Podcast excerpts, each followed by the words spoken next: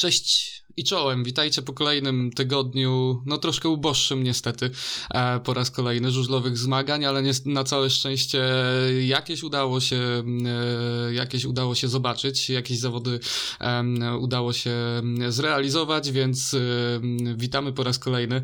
E, tym razem niestety tylko połowiczna kolejka za nami, e, ale działo się w niej całkiem dużo, w jednym meczu nawet bardzo dużo można powiedzieć, więc, więc w sumie witam cię Wiktor.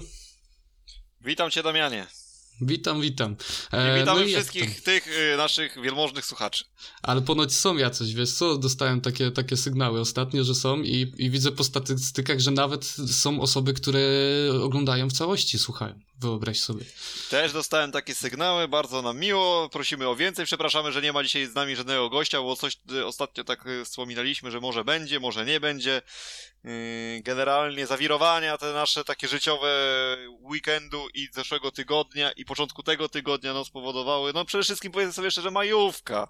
No spowodowało majówka. to, że no no ciężko było zmobilizować tutaj jakiegoś gościa, jeszcze bardziej, jeszcze ciężej było no, zmobilizować się nam, żeby tego gościa gdzieś tam e, bardzo e, jakoś mocno przekonywać do tego, aby się tutaj pojawił. No, co nie zmienia faktu, że coś się w tej lidze działo. Szkoda, że to już jest tak dawno temu, bo to w sumie był e, tak naprawdę piątek, a mamy piątek. w tej chwili środę.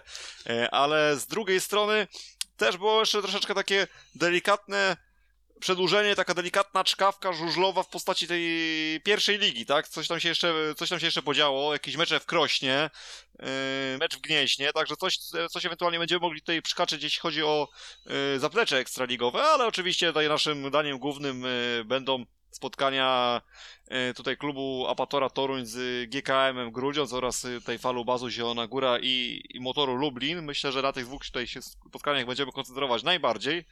Mm, pierwszym z nich były derby województwa kujawsko-pomorskiego. I chyba pozwolisz, Damian, że już tak naprawdę przejdziemy od razu do tego meczu. Co, co o tym sądzisz? Ja ci tak tylko dopowiem i naszym słuchaczom, że nie wiem, czy widziałeś, ale e, oficjalnie znamy już e, terminy e, dwóch, dwóch zaległych e, meczy. 23 maja. Widziałeś datę? Chyba gdzieś mi się obiło o oczy, ale szczerze powiedziawszy nie kodowałem jej w pamięci, bo w każdej chwili mogę przecież sobie uruchomić e, aplikację PGA Ekstraligi i e, tak w ciągu dosłownie chwili wszystko sobie nadrobić polecamy ściągnąć jak najbardziej. E, tak, e, pierwszy, pierwszy mecz e, derby e, ziemi, ziemi kujawsko-pomorskiej, e, więc e, miało się dziać dużo, miało być elektryzująco, miało być emocjonująco, jakby to pokazał zupełnie inną, można powiedzieć, in, inne realia. Cóż, no mecz torowo też w sumie można powiedzieć, że ciekawy, ale wynik był, był no, totalnie jednostronny.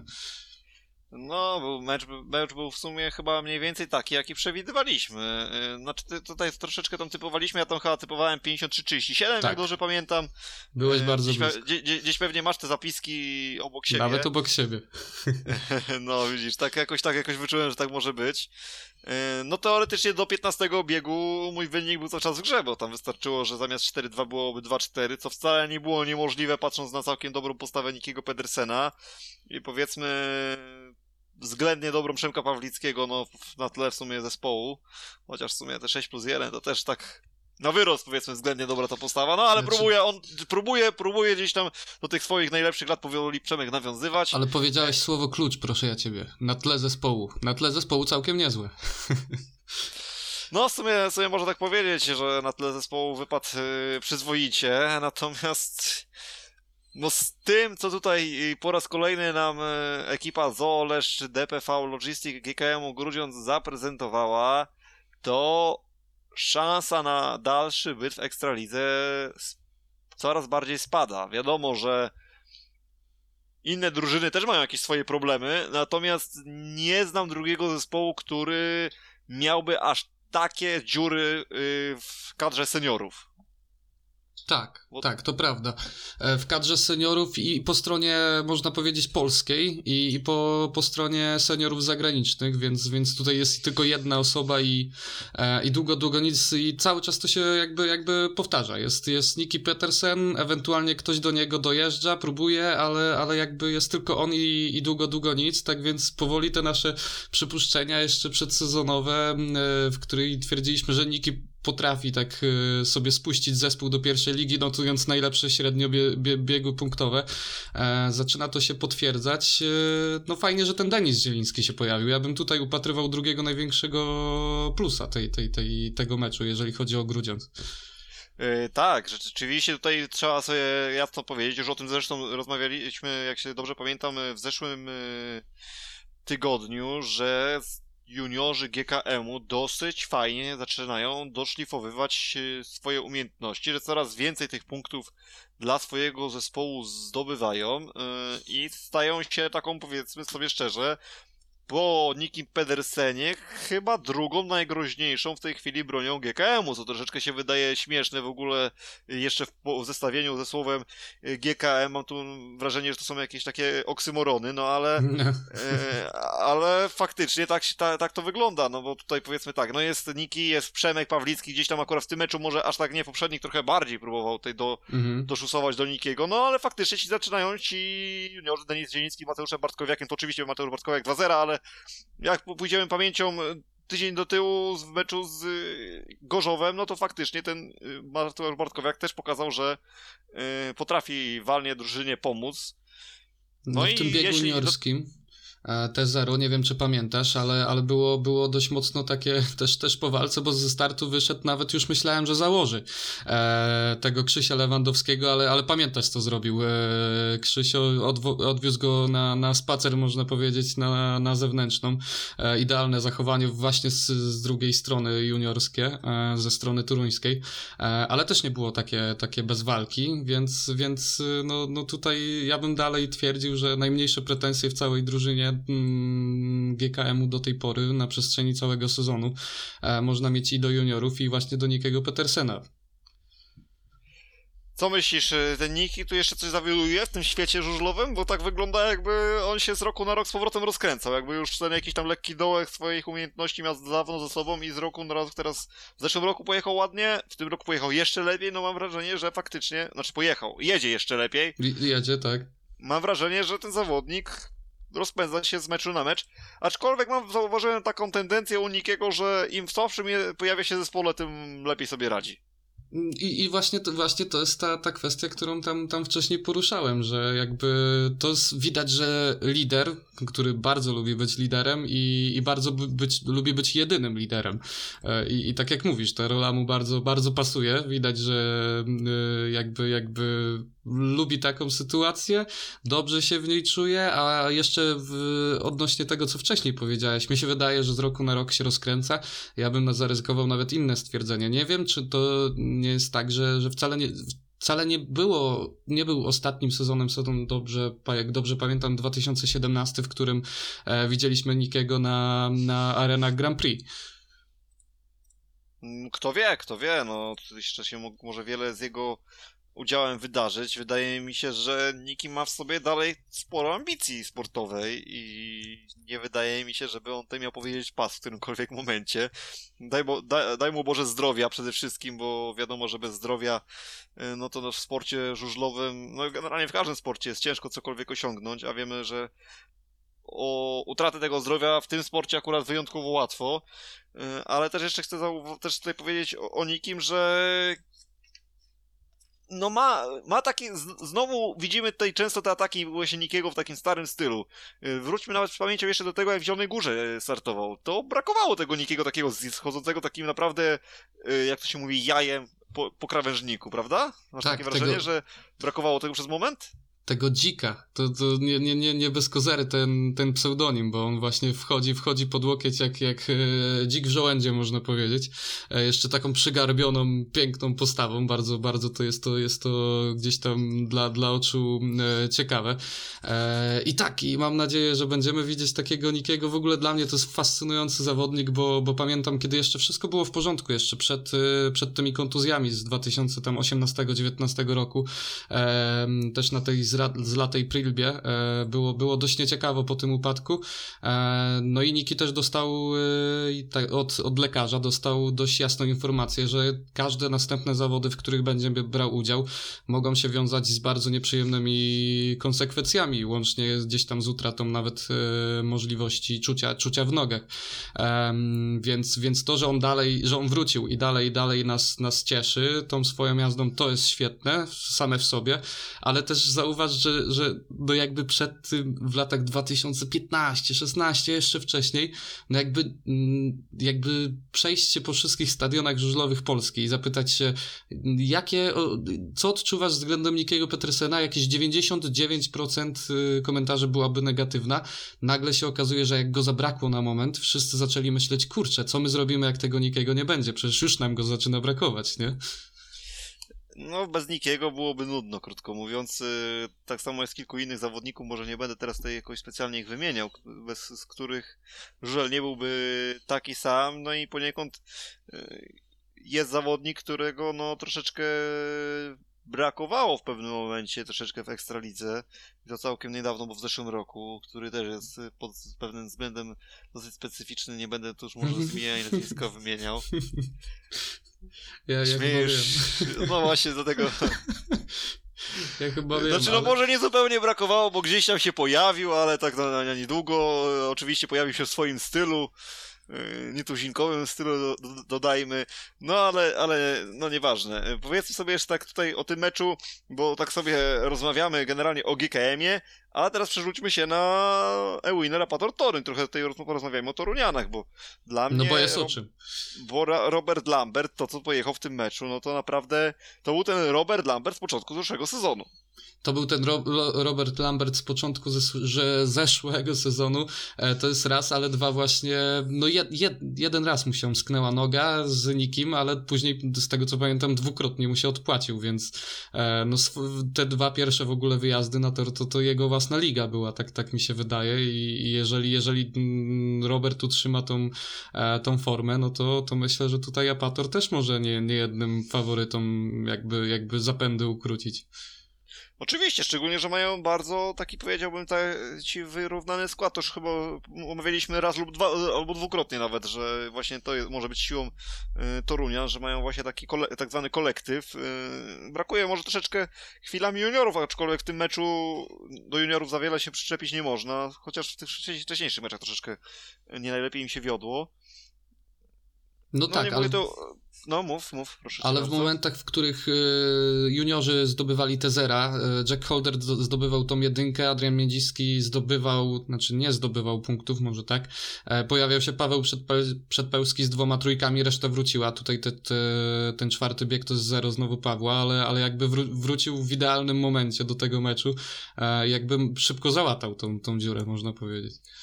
Tak, tutaj generalnie w tym meczu o czym, o czym tu można było rozmawiać tak naprawdę tutaj e, od samego początku mocne uderzenia Torunian i, i później tak, na pełna kontrola, starcie. pełna kontrola meczu za, za wiele nie pozwolili Grudziądzanom. Tutaj oczywiście były próby jakichś tam rezerw taktycznych, ale nie przynosiły one jakiegoś zdumiewającego skutku. Skoro tylko jedna osoba była w stanie coś ujechać. Dokładnie, dokładnie. No ale z drugiej strony, no musieli coś robić, tak? Gdyby nic nie robili, no to yy, nic by nie, również nie zyskali. Tylko znowu pojawia się pytanie o, takie na ten temat, jeśli znowu ty, patrzymy znowu na Grudziądz. No tak, no tak, tak. Ja wiem, wiem do czego dążysz. Natomiast tutaj znowu pojawiło się takie pytanie odnośnie do Romana Lagbauma, czy nie warto byłoby z tego zawodnika skorzystać, troszeczkę gdzieś mu dać szansę. No wiadomo, że y, trener widzi więcej, on widzi to, co się dzieje na treningach, on wie, co się dzieje w warsztatach, wie, co się dzieje gdzieś tam w parkingu i, i w związku z tym, no nie wydaje mi się, żeby ta absencja na torze Romana Lagbauma była jakaś nieprzemyślana.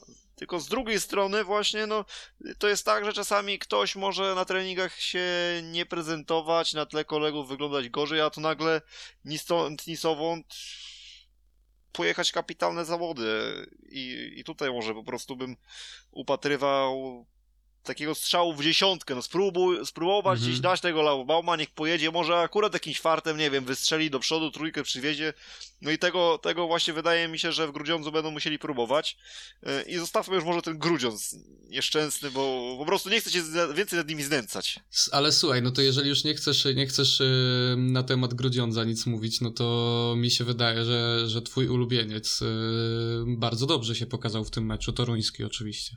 Chcia, chciałem tylko przypomnieć yy, sytuację sprzed yy, tej kolejki, kiedy było w yy, menedżerze PG Ekstraligi, który, który oczywiście te, te, tego menedżera bardzo polecamy.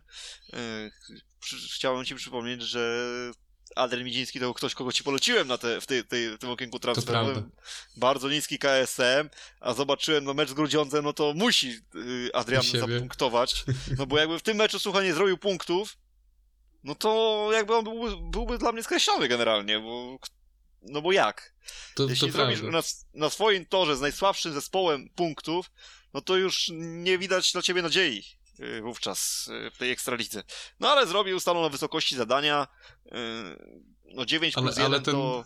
Ten trzeci bieg Adriana, powiem ci, że, że to jak on czuł tego Nikiego na plecach, jego oddech, to jak on jechał, w jakim stylu, bardzo mm, bym powiedział niestabilnym, bardzo, bardzo nonszalanckim, bardzo chaotycznym, po y, prostu- Czyli, czyli po prostu w swoim. W- Jeszcze bardziej, ja bym powiedział, i, i, i, i czuć, czuć było po prostu tutaj problemy aż, aż unoszące się w powietrzu.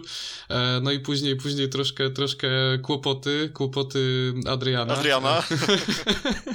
I więc, więc szkoda tego biegu, bo to zero było, było, było troszkę, troszkę e, jakby, jakby to ująć. No, no, taki, takim cieniem się, się kładło na całej postawie, jeżeli chodzi o mecz. Tym bardziej, że tam w tym, w tym biegu, w którym przywiózł e, jedyneczkę, też, też po walce ją przywiózł, więc, więc to było wszystko jakby, jakby w dobrym stylu, no ale, ale, ale, ale to zero niestety, ale No musiał, no musiał, no. No musiał, jak widocznie. Mogło, jak mogłoby być be, bez tego? ale ja widziałem, że ktoś... mecz, byłby, mecz byłby niezaliczony. Ja widziałem, że ktoś dla e, Niny Słupskiej, e, oczywiście też, też jakby e, tutaj promujemy tą akcję siepomaga.pl, ukośnik e, Nina, zapraszamy do, do, do wpłat, bo, bo jak najbardziej jest to cel, cel sz- szczytny. E, widziałem, że ktoś obstawił 250 zł za każdy upadek e, Adriana Miedzińskiego i tak się zastanawiałem, czy koniec końców, wiesz, to był, był powód do wpłaty, czy nie? Tak szczerze mówiąc. A jaki był kurs na ten upadek? Nie, nie, nie, tu nie było kursu, tylko mm, pewna osoba, bo kojarzysz tą akcję, właśnie z, z, za każdy punkt Roberta Lambar, Lamberta e, jeden z komentatorów. Tak, tam- tak, tak, tak, tak, tak.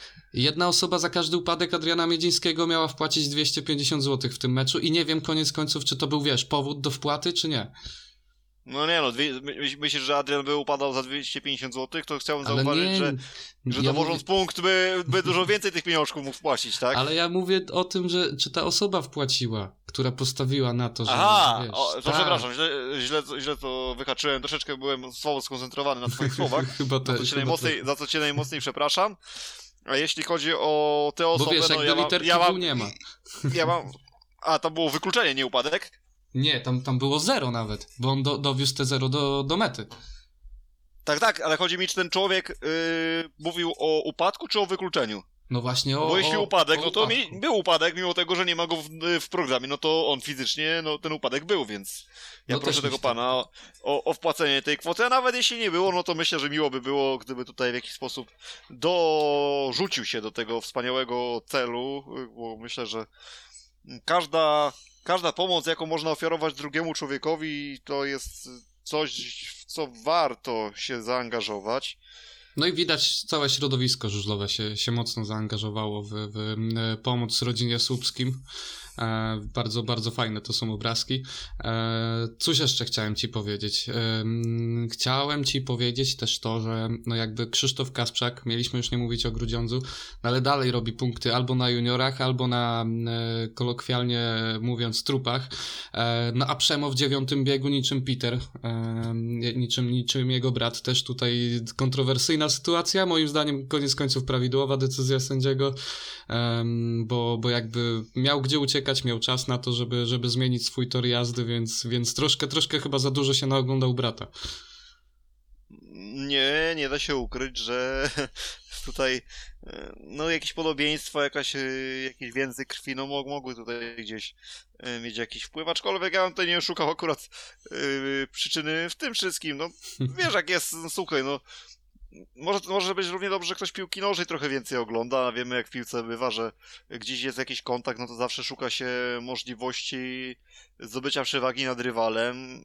Jedni to nazywają aktorstwem, y, mówią, że to jest słabe, że to jest generalnie coś, czego być nie powinno, że to jest antysport i tak dalej, i tak dalej, ale będą drugie osoby mów- mówić, y, będą drugie osoby, y, które powiedzą, są profesjonaliści, oni zarabiają za te pieniądze, jego zadaniem jest wygranie meczu, a żeby wygrać mecz, to bardzo często trzeba w różnego rodzaju yy, sposob, na różnego rodzaju sposoby zdobywać przewagę nad tym przeciwnikiem. Jeśli ktoś mnie przykładowo w polu karnym, yy, który teraz nawiązuje do piłki nożnej, Tak, tak, tak. yy, powiedzmy kopnie w nogę, nie przewrócę się, sędzia nie, nie dyktuje karnego, tak? A z, z, będzie taka sama identyczna sytuacja, też mnie tak kopnie w nogę, czyli tu i tu jest faul, ale się przewrócę.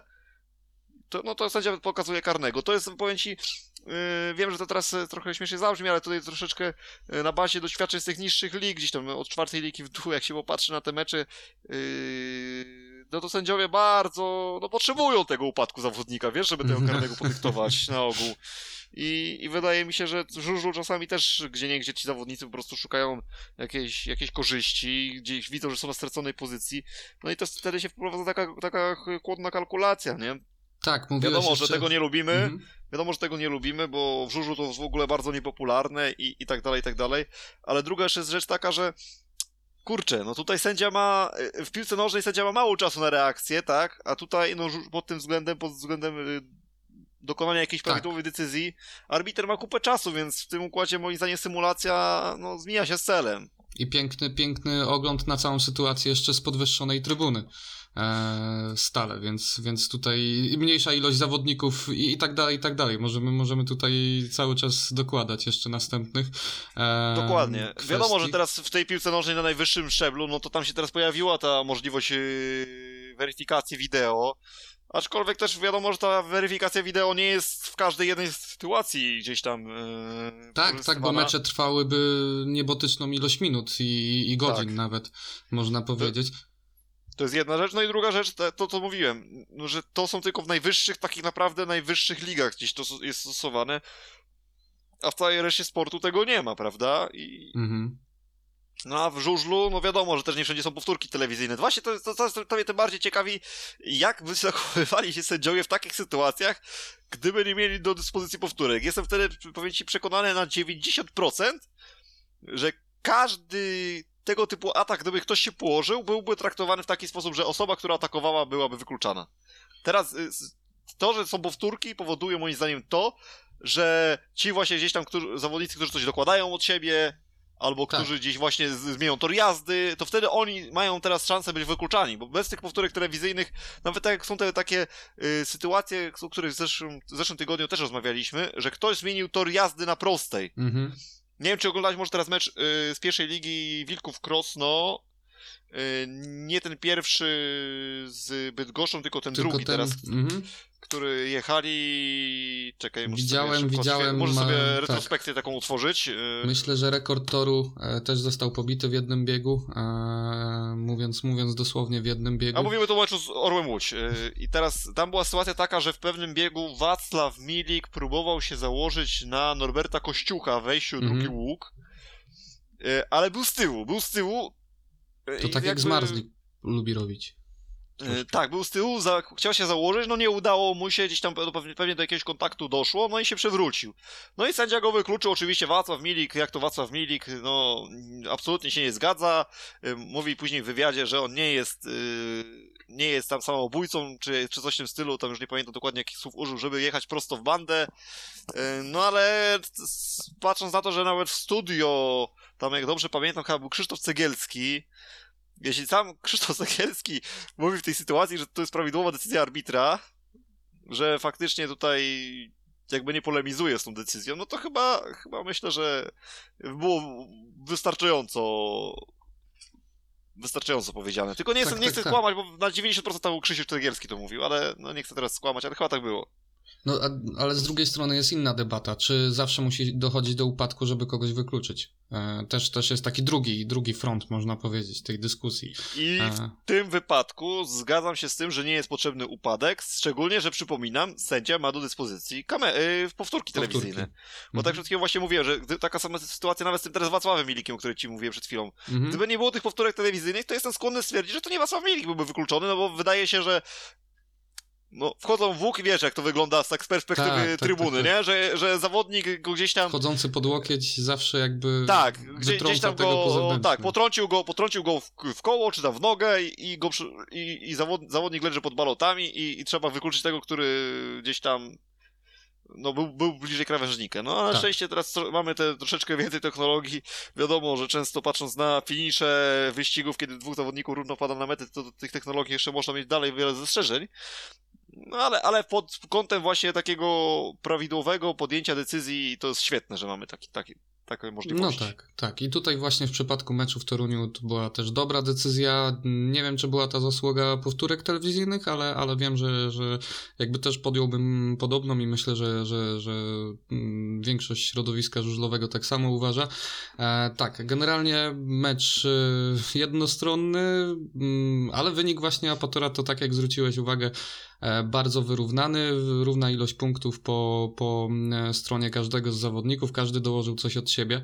E, no i równie wyrównany był drugi mecz tej kolejki, bym powiedział, e, gdzie, gdzie w sumie ważyły się losy do ostatniego momentu, chociaż bym powiedział tak, tak mm, szczerze mówiąc, mm, jakby niesprawiedliwie ważyły się te losy do, do, do ostatniego biegu, ponieważ, ponieważ tutaj ilość pecha po stronie motoru była, była troszkę, troszkę większa niż po stronie falu yy, bym powiedział. Tutaj się zgodzę z, tym, yy, z tymi defektami, że to było faktycznie dużo pecha motoru. Tu się jakby nie ma dyskusji, bo już nawet zaczęło się przecież od Grigoria Łaguty przecież. Yy, tak, tak. Zawsze każdy mówi o defektach Mikkel... No właśnie, bo każdy mówi o defektach Mikkelsena, ale na ogół Mikkelsen jechał bardziej z tyłu. Raz czy czwarty, raz powiedzmy kogoś faktycznie miał za plecami, ale generalnie moim zdaniem najgorszy defekt to był właśnie Grigoria, nie? Bo no, tam znaczy pierwszy Razy... defekt Mikkelsena chyba też był na, na dwójce z bonusem jechał. A, to przepraszam, może, ta, może mm. faktycznie. No to dobra, no to załóżmy, że te dwa defekty były gdzieś tam takie wiążące, no ale generalnie do czego dążę? Dążę do tego, y, że tu w dwie strony troszeczkę była taka, y, troszeczkę tego pecha, a może mm. w przypadku Zielonej Góry może nie, nie pecha, a troszeczkę takiej yy, braku, może troszeczkę odwagi z arbitra, do przerwania wyścigu, bo później było nawet, yy, gdzieś tutaj oglądałem yy, Eleven bodajże magazyn PG Ekstraligi, mm-hmm. związany właśnie, było, było omawianie tego meczu i było to, co mi się wydawało, że zawodnicy zbyt szybko się ruszyli z tego startu, wiesz? Tak. Y, I, ge- generalnie tak. Y, fajnie, fajnie tam to chyba Piotrek Olkowicz powiedział, y, że gdyby była tutaj telemetria zastosowana, to oba te starty, kiedy tam właśnie tam raz yy, Lampard, raz Sieniak wyskoczyli do przodu, oba te starty były przerwane, bo tam hmm. właśnie on tam wspominał, że, pra, że no nie wiem ile on ma w tym racji, ale gdzieś tam mi mówił, gdzieś, gdzieś tam tam mówił w tym, w tym magazynie, że yy, niby tam 120, tak, yy, tych... Yy, tak, tak, ta naturalna jakby... Będzie, tak czas reakcji, że, że poniżej jakby ludzki, ludzkie ciało, ludzki umysł i, i wszystko, wszystko, co ludzkie nie jest w stanie zejść. E, więc więc no. e, tylko jestem, jestem ciekaw, od którego momentu do, dosłownie liczy się reakcja. Czy to jest puszczenie po prostu klamki od, od e, sprzęgła, czy... Moim zdaniem, moim zdaniem nie, moim zdaniem to jest liczone, czyli jeszcze, jeszcze jakby musiało to być szybsza reakcja, no jeśli, właśnie. Mu, jeśli jest liczony czas reakcji ruchu motocykla tak naprawdę, bo wiemy, że no, mo, może nie, nie trwa to jakoś długo, ale na pewno jakieś, jakieś opóźnienie pomiędzy puszczeniem Tak. dźwigni sprzęgła a ruchem motocykla też, też jest jakaś, jakaś tam różnica. Mhm. Ale nie wydaje mi się, żeby telemetria miała badać yy, ruch ręki, puszczenie sprzęgła. No bo równie dobrze możesz, no nie wiem, mieć jakiegoś różnego, no już tutaj wchodzę w kompletną abstrakcję, ale nawet niech będzie jakiś różnego rodzaju defekt, no nie ruszysz się na starcie, no to dlaczego miałaby Mhm. ta telemetria powodować yy, powtórzenie startu, prawda? Mhm, no tak tylko Wydaje się mi się, że raczej- w którym miejscu powinna ona, wiesz, jakby, jakby mm, czytać ten, ten, tą, tą, e, ten odruch, tak No, naprawdę. moim zdaniem tylko i wyłącznie jeśli chodzi o, ruch motocykla, ruch koła tak naprawdę do przodu. A jak zawodnicy się czołgają na starcie? No to tak samo, że to start y, ukradziony, tak? W zależności ile się Mhm. czołgają, bo tak jak mówiliśmy, chociaż moim zdaniem, jeśli się czołgają i nie ma tego zatrzymania się, o którym była mowa, to moim zdaniem start jest do powtórki, nie? Zresztą chyba nawet tak, nie wiem, nie wiem czy te przepisy nawet teraz tak o tym nie mówią, Mm, że... Tak, tak, tak, że musi być ze startu stojącego. E, Tak. Do momentu upuszczenia dźwigni, dźwi- e, dźwigni od, od sprzęgła musi, musi być jakby motocykl nieruchomy. No, no też tutaj nie wiem, ale zgadzam się z tobą, bo, bo jakby też to widziałem i e, nawet właśnie e, Olkowicz w drugim, w drugim biegu to mm, na ułamek sekundy już przestał komentować ten bieg, bo był pewien, że już tym razem zostanie przerwany, po czym stwierdził, że no panie sędzio.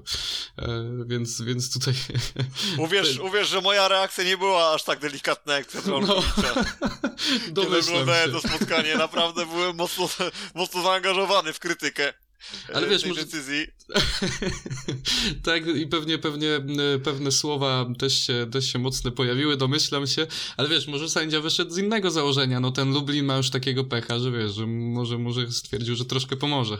No, czyli w takim razie nie jest dobrym sędzią, jeśli tak myślał. No, no ewidentnie nie. Znaczy to już są żarty oczywiście, ale, ale tak. Oczywiście, tak. że tak. E, ale wiesz co ci powiem też, jeśli chodzi o, o te sprawy startowe, to później tak, tak mi się wydawało, że sędzia ten trzeci start, kiedy oni we dwójkę jechali w 14 biegu, tak mi się coś zdawało, że on przetrzyma i wialą chłopaki w taśmę, nie? Tylko jestem Tak. bardzo ciekawy, co by, co by było, gdyby nie mając telemetrii, y, gdyby wjechali naprawdę równocześnie w tą taśmę. No co, co, co jak, jak sędzia powinien wtedy zareagować? No, Wykluczyć wy- dwóch, czy co? co? Nie, nie, nie, nie ma, nie ma takiej możliwości, żeby No właśnie o to wykluczono chodzi. No to co, losowanie? No, no losowanie, no, no nie wiem, mm, cokolwiek. Jeden byłby milimetr dalej, cokolwiek, ale, ale nie ma możliwości, żeby wykluczyć dwóch. A co uważasz o tym, że nie ma takiej możliwości? No bardzo prawidłowo, moim zdaniem. No dlaczego? No jeśli we dwóch wjadą w ogóle jakby niezależnie od siebie, jeden patrzy w lewy zamek, drugi patrzy w prawy, wjeżdżają we dwóch w taśmę. W Tylko, że- identycznym momencie, no to dlaczego? Nie, A- a- nie może być przepisu, który wtedy pozwala wykluczyć obu. A do której milisekundy jest, jest równoczesny moment do... do... Dobrze, no to teraz już wchodzimy w sprawy telemetrii. Jak będzie telemetria, to wtedy będziemy o tym dyskutować, ale to na razie jeszcze cały czas jest melodia przyszłości w sumie poniekąd. Nie no, ja bym wykluczał mimo wszystko. No, nawet wziął dwój, dwóch chłopaków i rzucał monetą, cokolwiek, ale, ale no taka sytuacja, w której wyklucza się dwóch zawodników naraz. Gdzie jeszcze To, w tym biegu... to, to, to byłoby dopiero kuriozum, co? Słuchaj, jeszcze w tym biegu, żeby było śmieszniej, oczywiście jechało dwóch juniorów, przypominam, więc nikt nie mógłby się pojawić e, w ramach żadnych Nie, zmian. właśnie. Nie ukrywam, że liczyłem poniekąd w głębi duszy, że dwóch zawodników może akurat, ja mówię, jedna taśma, no kurczę, czułem, że drugiej taśmy nie będzie, że będzie 5-1, że ten drugi z juniorów, y, właśnie Mateusz Cierniak, no przetrzyma ten start, żeby tylko w taśmę się nie wpakować. No ale to samo Grzechu oznaczać. Walasek powiedział na wizji. Też powiedział, że mówi, nie wiem, no chyba dwóch.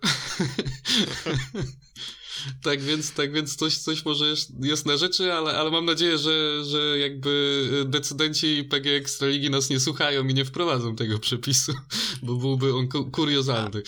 E, A ja tam bym tam nie, nie płakał z tego powodu, szczerze powiedziawszy, aczkolwiek y, jeśli chodzi o Grzegorza Walaska, to on tam w studio szalał, powiedzmy sobie szczerze. Tak, bo, tak. Bo Udzielał się. Dosyć, y, do, dosyć, dosyć niepopularne, niepopularne y, słowa wypowiadał. No ale kiedy, kiedy w Grzesiu się, się z takimi słowami mm, jakkolwiek e, blokował, powiedz. Tak zwany złotousty, co? Tak, tak, tak. No ja tu nie chcę przytaczać jego, jego e, naj, najbardziej e, popularnych zdań. Dlaczego? No jakby, jakby wiesz, ponoć algorytmy Spotify'a działają, a ja nie, za, nie zaznaczyłem, że na, tej, na tym podcaście są przekleństwa i pewnie wiesz, Zasięgi by nam spadły, tak jakby były jakiekolwiek. Jak nie przeszkadza ci troszeczkę więcej roboty, zawsze możesz y, takie, takie piwkanie tam dołożyć. Takie wrony takie. Ale myślę, że starczy już w topiku, zajmijmy się meczem. Yy, Dla mnie przede wszystkim wspaniałą rzecz pokazał Damian Pawliczak w, tym biegu, kiedy został, właśnie to powiedział, że to jest właśnie odwrotność braci Pawlickich generalnie. Yy, Pokazał A, że się nie położył. Mhm. Tak, na pierwszym łuku, że y, kiedy Dominik Kubera go tam potraktował y, na tym pierwszym łuku, oczywiście jestem 100% pewien, że to było kompletnie nieświadomie i nie, niespecjalnie. Y, Gdzieś tam tego Damiana tam y, mocno potraktował na tym pierwszym wirażu. Powiedz sobie szczerze, czy to nie jest twoim zdaniem też właśnie coś w stylu y, bieg do powtórki mimo braku upadku? Ale powiedz mi, to było na pierwszym, na pierwszym łuku? A, Pierwszy łuk czy- pierwszego okrążenia. Pier- to, to był pierwszy łuk, tak. Em, no to, to w sumie tak. Ja bym, ja bym w tym momencie przerwał bieg i, i powtórzył y, w czteroosobowym. Nie mówię, żeby tu, tu kogokolwiek wykluczać, tylko, tylko jakby. No, No bo tak. sytuacja torowa no, generalnie była taka, że no, 90 podejrzewam procent zawodników jednak by już leżało po tym. Po tym. Mhm. A przynajmniej, a przynajmniej wypuściło gaz i machało rękoma. Tak, tak, tak, tak. Jak, jak Martin Waculik w Lesznie, po czym dojechał jeszcze Piotrka Pawlickiego. E, tak. Znaczy to nie aż o takim machaniu, nie o takim machaniu mówiłem, gdzie on tam jechał dalej, tylko bo zdarzają się takie, wiesz, że zawodnik Tak, że gaz, jechać. po, pokazuje coś do sędziego i wtedy sędzia dopiero zostaje zmuszony do tego przerwania tego biegu tak przez zawodnika, nie? I Która to Mhm. była sytuacja? Yy, Grigori Łaguta, Gleb Czugunow chyba, co? W tym yy, właśnie w Lublinie, pamiętasz? Co właśnie też Mhm. po tym zderzeniu Gleb jakiś tam niby defekt zanotował i tą rękę, rękami, zac- rękoma zaczął machać i faktycznie sędzia przerwał wtedy wyścig I i wykluczył. wykluczył Grigoria, nie? Mhm. Tak, Pytanie, tak, czy tak. tutaj byłoby tak samo, tylko oczywiście powtórka w czterech, no bo pierwszy łuk. Mhm. No nie wiem, czy tutaj sędzia nie mógł się o to pokusić, ale na szczęście się o to nie pokusił. Mówię na szczęście z tego względu, że Damian dzięki temu pokazał nam wspaniałą y, sportową postawę, kiedy ścigał z ogromnej straty do Dominika Kubery. Bardzo szybko nie zostało wiele. No i pięknie go zaatakował, zdobył jedynkę z bonusem, naprawdę mi się to bardzo podobało.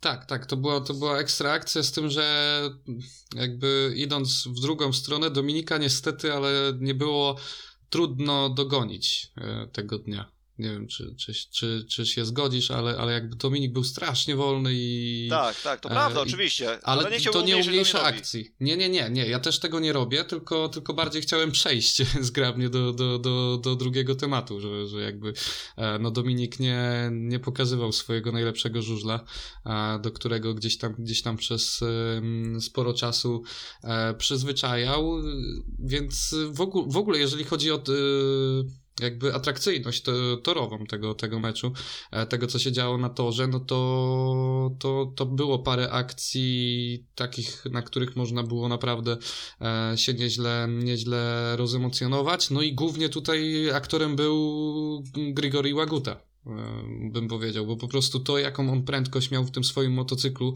też jakby pojawiał się w takich fragmentach szerokiej, e, w której nikt się nie pojawiał w tym meczu, tak mi się wydaje. E, No to Żywe absolutne, też ta dwójka na koniec, wydawało się, że jest jeszcze szybszy i gdyby nie to, że jest tak szybki, to, to no nic czorta nie dałby rady moim zdaniem wyprzedzić Mateja Żegara i, i skończyłoby się remisem. No, powiem ci, że ja już myślałem, że się uda Falubazowi jakoś to ogarnąć. Szczególnie na tym ostatnim łuku, kiedy Grisza pojechał wąsko, a Matej się tam napędzał szeroko, myślałem, Tak. że, go, że go wyprzedzi. Tak, tak, to był też, też dla mnie taki fragment, w którym nie wiedziałem. Nie, kompletnie nie wiedziałem. Widziałem i jednego, i drugiego, i tylko, tylko czekałem na to, jak, jak miną kreskę. Powiem ci, że to jest był jeden z takich, powiem ci, chyba najbardziej emocjonujących 15 wyścigów w ostatnim czasie, jaki No widziałem. dla ciebie to już w ogóle na pewno. Tak, tak, ale wiesz, generalnie y, zawsze są te y, ogromnie emocjonujące wyścigi, ale 15 chociaż nie, no, nie, zgo- nie sam ze sobą się nie zgodzę, bo w sumie ten 15 wyścig wtedy w zeszłym tyg- y, nie teraz w weekend, tylko wcześniej y, w Lesznie, gdzie tam Paweł Przedpełski atakował duet y, Leszczynian, też był bardzo, powiem ci szczerze, duże Ale wiesz, emocje. Też chodzi o stawkę meczu, nie? No tam też była stawka taka sama jak tutaj praktycznie, nie? Bo też tam wal- walczył przecież Pawełek o remis dla, dla swojego zespołu. Prawda, prawda, w sumie tak i skończyło się Identyczna sytuacja 4-7-4-3. Tylko, że na, na, na mm, bo tutaj 4-4-4-6 tam No, było no 4 ale chodzi mi przed, ale przed biegiem chodzi mi, że była taka sama sytuacja, Tak. nie? W zasadzie. Tak, ale wiesz, na torze, na torze już było, już było troszkę mniej emocjonująco niż, yy, niż na meczu w yy, Zielonej Górze. Tak bym powiedział. Gdzie, dodajmy, Zielona Góra no, w ostatnich latach, znaczy w sumie od, od wielu lat w sumie nie grzeszczyła swoją atrakcyjnością, jeśli chodzi o walkę na dystansie. Tak, tak. I w tym meczu jakby tylko, tylko no ta akcja Damiana Pawliczaka i tylko Grisza Łaguta i 15 bieg. I to był jakby całość, ale cały mecz był dzięki temu no mega emocjonujący. E, też ja tak, jak mówisz o takich meczach, to ja pamiętam wasz mecz w Toruniu. E, gdzie, gdzie w sumie na przestrzeni czterech okrążeń e, raz była wygrana Torunia, na następnym okrążeniu był już remis, a na ostatnim okrążeniu Piotrek Protasiewicz minął to był Chris Holder bodajże. Holdera, a Patryk Durek na ostatnim łuku Grega Hancocka. Tak, tak, więc na, w jednym biegu raz wygrywał Apator, drugi raz był remis i na remis było chyba większość czasu jechane, a dopiero na ostatnim kółku minęliście e, Apator. To pamiętam. Znaczy, to, to tak, był... ja, ja oglądałem ten bieg ki, ki, kilkukrotnie, ale to było w zasadzie tak, że to cały czas Apator miał w, wynik w garści tak naprawdę. Tak. Tam było tak, że przecież oni im wystarczyło 3-3 w tamtym biegu chyba. Nie, yy, 3-3 do remisu, 4-2 do wygranej. I oni praktycznie jechali cały czas na 5-1 albo na 4-2, bo tam yy, przez Tak. dwa kółka tam Patryk Dudek się najpierw mocował z Holderem i dopiero właśnie gdzieś na początku trzeciego okrążenia dołączył do niego Protas i, i faktycznie na ostatnim łuku jeszcze Patryk yy, pyknął tego, tego Grega. Naprawdę wtedy, wtedy to, to jakie emocje odczuwałem. Słuchaj, to, To, to, po prostu... to, był, to był mecz, który mi zapadnie na, na długo w pamięci. E, więc... Pikała, pikała była niesamowita. Ale tutaj ci powiem, że no, no bieg 13, po biegu 13 jest, y, jest jakby nie patrzeć, przepraszam, do biegu 13 jest jakby nie patrzeć 41 czy 31 na motoru. No to już sam fakt, że w ogóle w tym 15 był bieg, gdzie, gdzie mógł być remis, to, to, już, to już mnie, y, no brzydko powiem, z kapci e, wywaliło, szczerze mówiąc. No cóż, yy, powiem ci tak. Po Mikkelsenie można było się spodziewać defektu yy, w 13.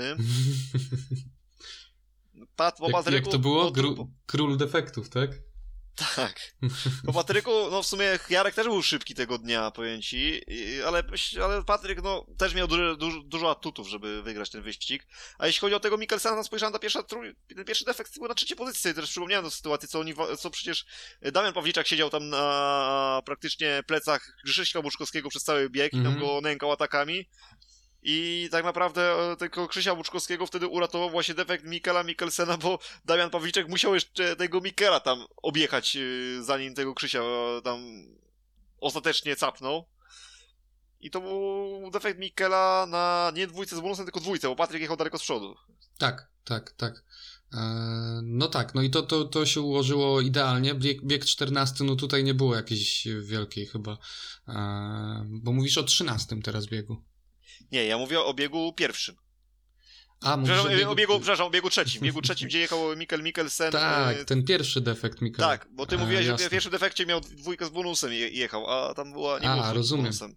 Rozumiem, rozumiem. I mało czyli- tego powiem ci, że nie wiem, czy tam ten defekt wiele zmienił, bo wydaje mi się, że gdyby nie ten defekt Mikkelsena, to Pawliczek by wprzedził Łuczowskiego, więc tutaj akurat bym nie szukał jakiegoś takiego, wiesz... Znaczy, oczywiście Mhm. pech, to się zgadzam, ale być może wcale ten defekt by wyniku nie zmienił. Później Mikkelsen miał defekt, ha- defekt już z tyłu, to, jak dobrze kojarzę.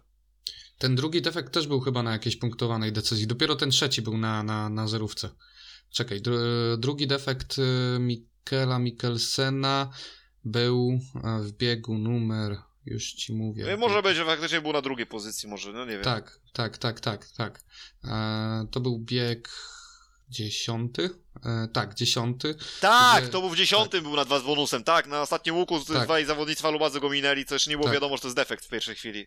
Tak, tak, znaczy ja widziałem, że to jest defekt, szczerze mówiąc, bo, bo no jakby, jakby aż, aż No tak, tak, no, zwolnił. no nienaturalnie zwolnił.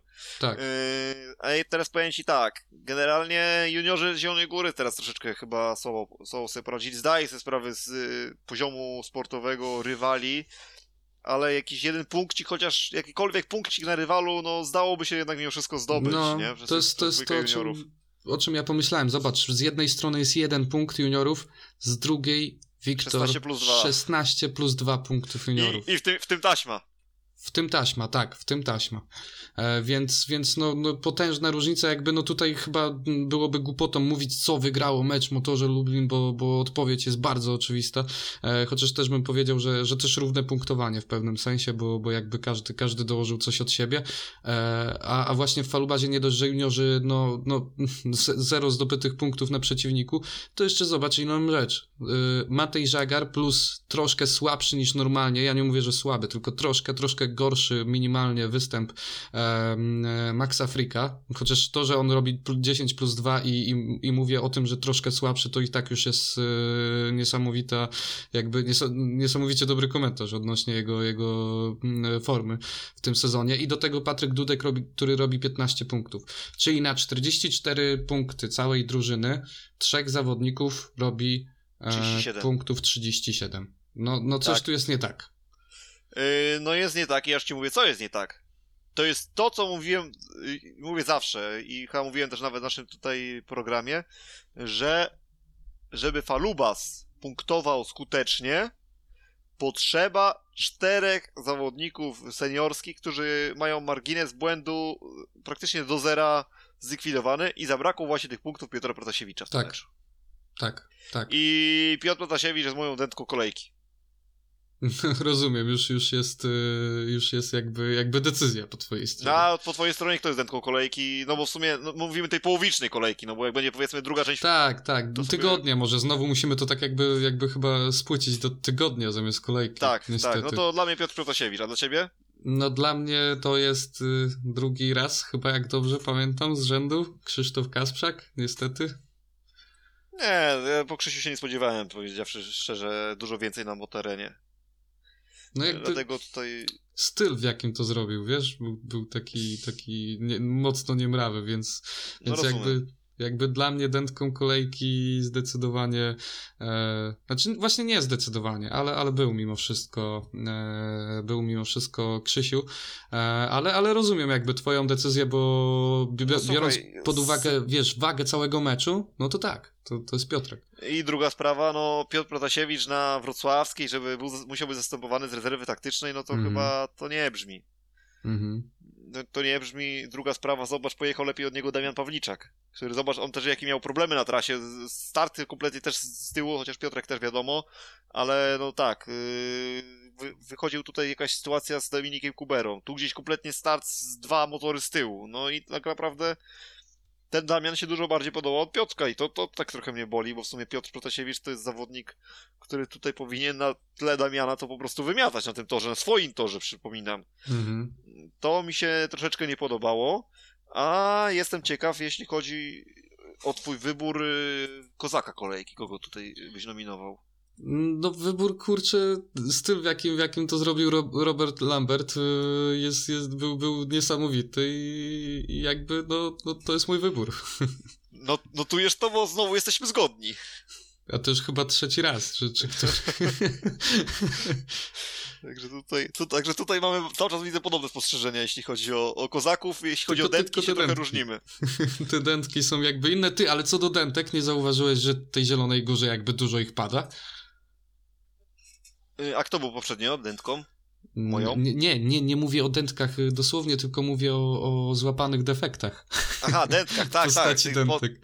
po tej postaci to tak, to oczywiście było, było No bo już trzy były w tym sezonie. Zastanawiam się, zastanawiam się tylko nad taką jedną rzeczą. Czy to coś było z oponami Mikela Mikkelsena, czy gdzieś jakieś kurcze, ele, jakieś yy, takie szy, ostre elementy gdzieś na jakimś, w którymś miejscu toru w Zielonej Górze się pojawiało i po prostu Mikkel yy, konsekwentnie w nie wjeżdżał. Ale u Mikela y, powiem ci tak, że tylko, znaczy dwa razy to były względy gdzieś tam elektryczne, e, ponoć świeca i, i tak dalej.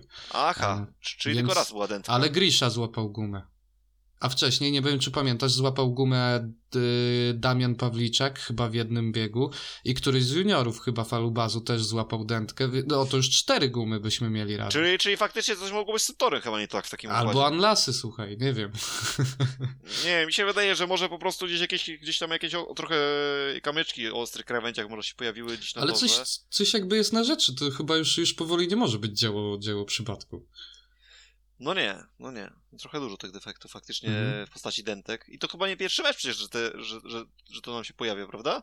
Tak, tak, tak, tak. Już wcześniej właśnie mówiliśmy, że ale w tej zielonej e, jakby, jakby się pojawia tych, tych gum. Więc, więc nie wiem, coś, coś może, może, może jest na rzeczy, może to jest dzieło przypadku po prostu, e, może, może unlasy, nie wiem, tu, tu jest możliwości wiele, ale to jest, to jest tak zaobserwowałem to, rzuciło mi się to w oczy po prostu. Jeszcze jedną rzecz, którą tu chciałbym y, tak tylko tutaj zwrócić uwagę, że w końcu w, Toru, w Lublinie nie było czekania i dawania szans Krzysztofowi Buczkowskiemu. Mhm. Tak, była, była decyzja jakby od razu podjęta z samej góry i, i jakby sam fakt, że to Dominik Kubera nie błyszczał, no to, to juniorzy wchodzili. I jeszcze powiem ci tak więcej, bo mam wrażenie, że Krzysztof Buczkowski paradoksalnie, y, będąc tutaj tak szybko zmienianym y, teraz w Zielonej Górze, wyglądał mimo wszystko chyba nieco lepiej niż wcześniej w Lublinie, kiedy nie był zmieniany, mam takie wrażenie. Mhm, mhm. No ale patrząc na to, jak, jak wiesz, jaki, jakim wynikiem się spo, całe spotkanie skończyło, no to, to wiesz. Trzeba jakby- było. Trzeba było, nie? Że, że nie było miejsca na, na, na, na pomyłkę, już żadnej. E, żadnego miejsca. No i Jarek tak- Hampel, który w, tym, w tych trzech pierwszych biegach, słuchaj, wyglądał jak za złotych lat w falubazie. Dosłownie. No, wyglądał ładnie, już dzisiaj zresztą powiedziałem, że właśnie szybki Jarek Hampel, y, gdzieś tam kilka minut temu. Y, Mhm. Bardzo ładny występ do kluczowego momentu w tym, w tym wyścigu 15. No niestety był tylko tak naprawdę tłem dla rywali. No i tak nas chyba najbardziej to ekstresowała ta walka właśnie Żagara z Łagutą. Ja się powiem ci szczerze, tak oglądałem ten bieg i tak tylko mówię, Patryk zaczekaj na tego Mateja, weź go wyciągnij za uszy do tej mety jakoś. Ale mówię, aż, on aż sa- się on- chciało, nie? on sam nie da rady, on sam bez ciebie sobie nie poradzi. No, Ale Patryk widzę, że chyba nie czuł się aż tak pewnie, żeby tutaj. Znaczy, tego- ja widziałem moment, w którym się faktycznie jakby często patrzył do tyłu. Jakby wiedział, jaka jest, jaka jest stawka, ale nie zwalniał. No może wychodził z założenia, że cały czas Matej chyba sobie radzi i chyba dowiezie już tą dwójkę z bonusem. Być może coś takiego w głowie się pojawiło. Musielibyśmy spytać o samego Patryka. tak, no tak. Albo, albo wiesz, gadaliśmy, rozmawialiśmy ostatnio o tych jego kontuzjach, to może, może, może po prostu dmucha na zimne, nie wiem, nie wiem co tutaj się zadziało, ale no ale, ale koniec końców 4 44-46, ja tak przypomnę nieskromnie, Wiktor, że to jest wynik, który ja obstawiałem tydzień temu. O, gratuluję, gratuluję. Pamiętam, było, było, zresztą nawet ci mówi, nawet ci troszeczkę gdzieś tam yy, musiałem stryknąć w nos, żebyś takich rzeczy nie mówił, no ale niestety wy, wy, wylosowałeś mi taki brzydki To już wynik. nie będę. No. Już nie będę. następnym, następnym razem będę dawał Cie, większy... cie, cieszę się bardzo, ponieważ nadchodzącym meczem są derby województwa lubuskiego. Słuchaj, nie, nie, nie, ale nie dokończy... nie dałeś mi dokończyć. Ja powiedziałem, że to Jak następnym razem... razem... dokończyć? Następnym razem będę dawał większe różnice punktowe, żeby nie było ci tak smutno, że było tak blisko. O ty kurczę, ty, ty już nie bądź taki cwany. Słuchaj, do, do meczów za tydzień przejdziemy. Ten możemy sobie ładnie zamknąć. Yy, Ja tylko więc- jeszcze tutaj chciałem Mhm. jeden element związany z tym meczem właśnie tutaj jeszcze poruszyć, czyli tą No słynną właśnie wypowiedź y, Grzesia Walaska, y, który tutaj wbił szpileczkę, że te U24 to nie jest wcale takie pomaganie, że to jest generalnie nie, totalnie niepotrzebne y, i że te miejsce zajęli, u, u, miejsca U24 zajęli obcokrajowcy. To ja teraz pana, y, tutaj podał przykład Damiana Pawliczaka, że, że jeżeli ktoś chce, to i tak jedzie. I że ten Damian Pawliczakiem jest, y, jest przykładem. To jakby ja mam wrażenie, że tej wypowiedzi Grzesiu Walasek sam sobie zaprzeczył. No właśnie. raz mówi, że y, miejsce zawodników U24 zajmują obcokrajowcy, a, tu, a przywołuje przykład Damiana Pawliczaka, że jak ktoś chce, to może Że i tak sobie no, to, poradzi. no, no to w sumie tutaj Grześ, ta Grzesia wypowiedź to w ogóle taka, wydaje mi się, że No słuchaj, ale... Chciał, chciał skrytykować, po prostu wydaje mi się, że może mu się nie podoba ten pomysł U24, ale nie miał argumentów, to użył po prostu takiego kompletnie nieudanego. I druga rzecz, no nie oszukujmy się, no Grzesiu Walasek y, nie oszuka już y, metryki i być może też boi się poniekąd troszeczkę o siebie. Że, że miejsce po prostu zabierze któryś z, z młodszych zawodników, znaczy musi zabrać w tej No sytuacji. bo, zo- O, no bo zobacz, nawet, nawet spójrz na tą, na, na tą Ostrowię, tak? Y, W sytuacji, w której by nie było tych zmian, no to mógłby sobie jechać i Grzesiu Walasek i Adrian Cyfer, prawda? W składzie. no tak, tak. A, a w sytuacji tej, którą mamy w tej chwili, czyli że trzeba ustąpić miejsca zawodnikowi U24, no to Grzesiu Walasek musi drżeć o ten swój skład, czy przypadkiem Adrian Cyfer po jakimś słabszym Ale nie, nie, nie, czekaj, nie Adrian. Cyfer, Adrian Cyfer jest 96 rocznik. No i co z tym? Eee. No i co w związku z tym? 95, a i co w związku z tym generalnie? O, 95 I- nawet. Jest, jest w wieku Bartka Zmarzlika. Czyli, No czyli nie 25 jest zawodnikiem lat. 24. no właśnie. 20, 26. No, czyli, czyli jak? Jakby ten młodszy no, wygryzie tylko poziomem jazdy, ewentualnie.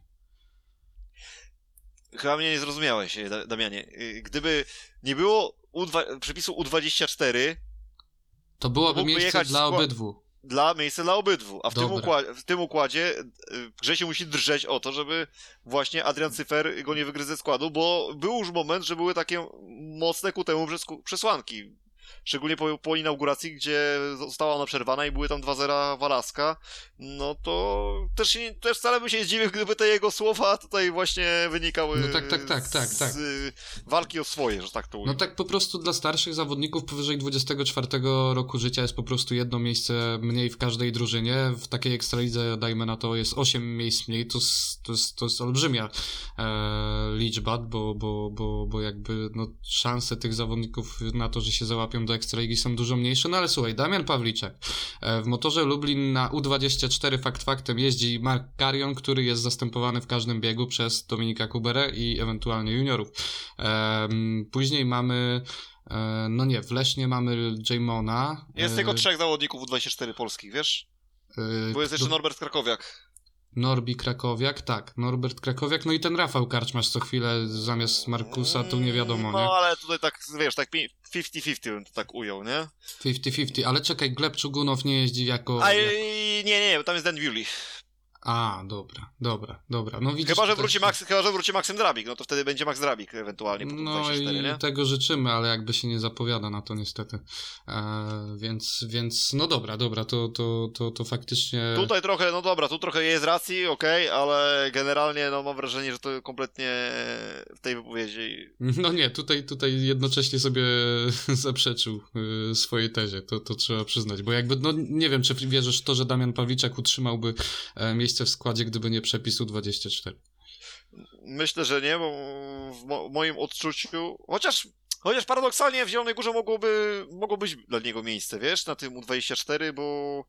Ale jakby no nie było. Kto, kto, tak, tak, tak, przepraszam, Mhm. y, w, składzie na pozycji Tak, seniora. tak, tak. Bo No. powiedz, bo kto miałby w tej Zielonej Górze jechać inny, bo no bo tak za bardzo nie widzę, nie? No, nawet No może inaczej by do planowania składu podchodzili w momencie, w którym... Wydaje mi się, że chyba by nie było różnicy i też by raczej stawiali na Tondera, wiesz? Tak mi się coś, tak, tak mi się coś Mhm. wydaje. Mhm. Bo już nawet y, jeszcze zanim była ta yy, kwestia zawodnika U24, to już chyba przecież Falubas się tam przymierzał właśnie do tego, żeby zostawiać właśnie juniorów, nie? Mhm. Tutaj tych swoich na... Tylko ja też myślałem, że Norberta Krakowiaka jeszcze wezmą tutaj pod rozwagę, żeby tutaj jeszcze został i był tym seniorem.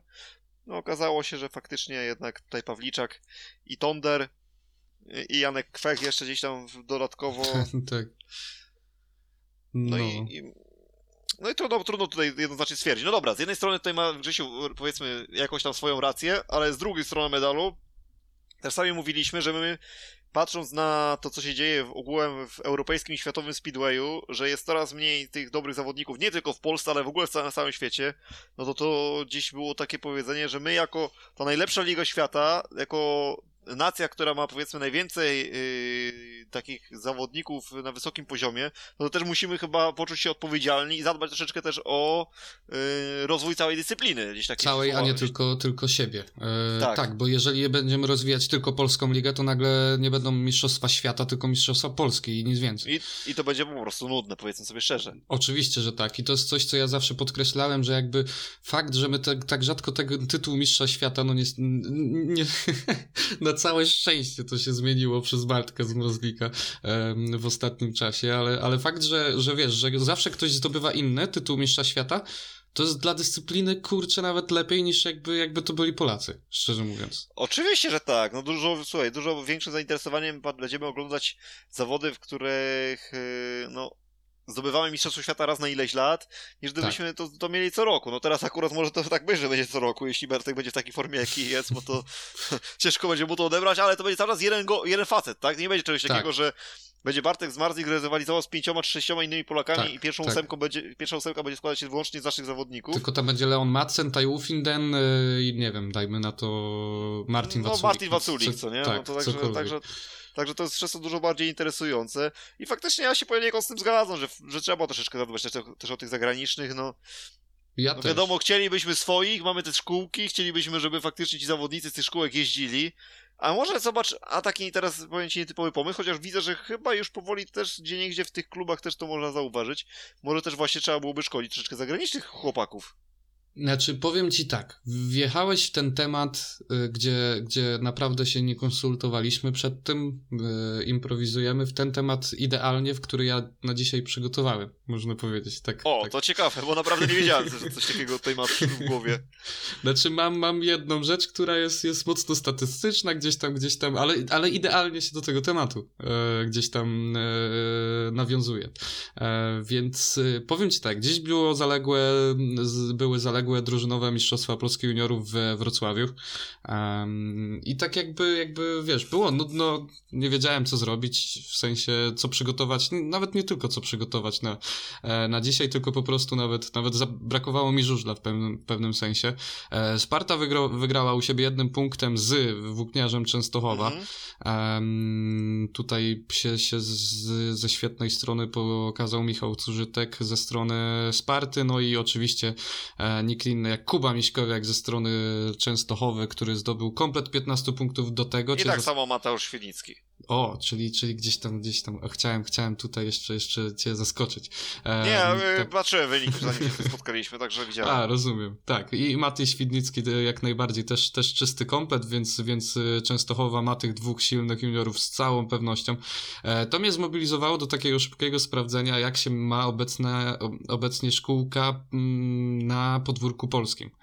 E, I tak jakby mm, stwierdziłem sobie w ogóle, jak w ostatnim czasie, która szkółka jest najlepsza, można powiedzieć. E, I i jakby na I potwierdzenie co? tej tezy. I, i OK, Bedmet, y, Śląsko Jeszopole, to, to oni? E, nie, ale są mocnymi pretendentami e, do, tego, do, do tego tytułu. E, powiem ci tak, w tym sezonie w Ekstralidze wystartowało 62 zawodników. Mówię o, o całokształcie. Z, czego, z czego, jeżeli chodzi o Polaków jeżdżących w Ekstralidze, ich jest 38, czyli 24 mniej niż, niż zagranicznych zawodników. Mówię tu też o seniorach, ale tak w, ramach ciekawostki, no strzelam, że no wiesz... Ilu, Jeszcze raz, ilu jest Polaków? Jeszcze raz, ilu Polaków? 30 38 Polaków pojechało w tym sezonie w Ekstralidze. Na 62 zawodników. Na 62. Czyli Okej. 24 za, zagranicznych Mhm. e, zawodników. I no strzelam, że domyślasz się, ilu wychowanków, w ogóle też, też jeżeli chodzi o seniorów, e, jest, e, w sensie, który klub ma największą ilość wychowanków? No Faluba z Zielona Góra. Nie. Ale chodzi ci w, w, w swoim Nie, nie, klubie, nie, czy... nie, nie w swoim klubie, w Ekstralidze, właśnie, właśnie o to mi chodzi. W Ekstralidze. Aha, w Ekstralidze Tak. całej. Yy, czekaj, kurczę, tak ty o tej Sparcie powiedziałeś, jakby chodziło o Spartę, ale nie, nie, w Sparta nie masz tak dużo wychowanków, przecież yy, Jarek Hampel to spiła, Tak, Jarek więc, Hampel to więc on już, odp- już chociażby już odpada. Yy, Unia Leszno, Kubera, Smektała, Pawliccy, No już Yy, mówiliśmy, Kac- moja den... Kac- Kacprzak. tak. yy, no to chyba Unia Leszno. Tak, Unia Leszno ma siódemkę, e, gdzieś, gdzieś jeszcze... Aha, no i obecni juniorzy przecież. No obecnie juniorzy, E, tak. tak. Pludra no, i no to, Sadurski. No to masz komplet w sumie. I E, można, m- można byłoby się zastanawiać jeszcze, czy jak, jak Jamona Liceja w ogóle tutaj. No nie, no wiesz, tu mówię o Polakach. Na, nawet No. do tej statystyki Gleba Czugunowa nie, nie, podłączyłem, żeby nie było. E, bo jakby nie wiedziałem, nie wiedziałem jako czyjego wychowanka można go jakkolwiek dać, chociaż najbliżej wi wiadomo, do Wrocławia. E, później jest Gorzów z szóstką zawodników e, w Ekstralidze. Wydaje się dużo, nieprawdaż? Wydaje się dużo, a Falubas ma ilu? Pięciu wyliczyłeś? Tak. A to trzeba jeszcze też pamiętać, że zaraz jeszcze Tonder dojdzie, nie? Jako szósty.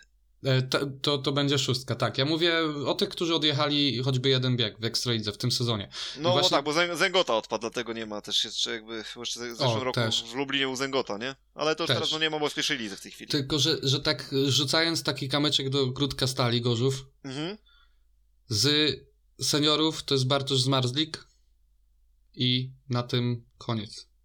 E, później jest Mateusz Bartkowiak, e, Kamil Petlewski, e, Wiktor Jasiński, do tego jeszcze Kamil Nowacki. Kamil Nowacki i jeszcze mi piąty Rafał nawet w Karczmasz. tym wszystkim. Tak, Rafał Karczmasz, dokładnie. Wymieniałeś dokładnie. go?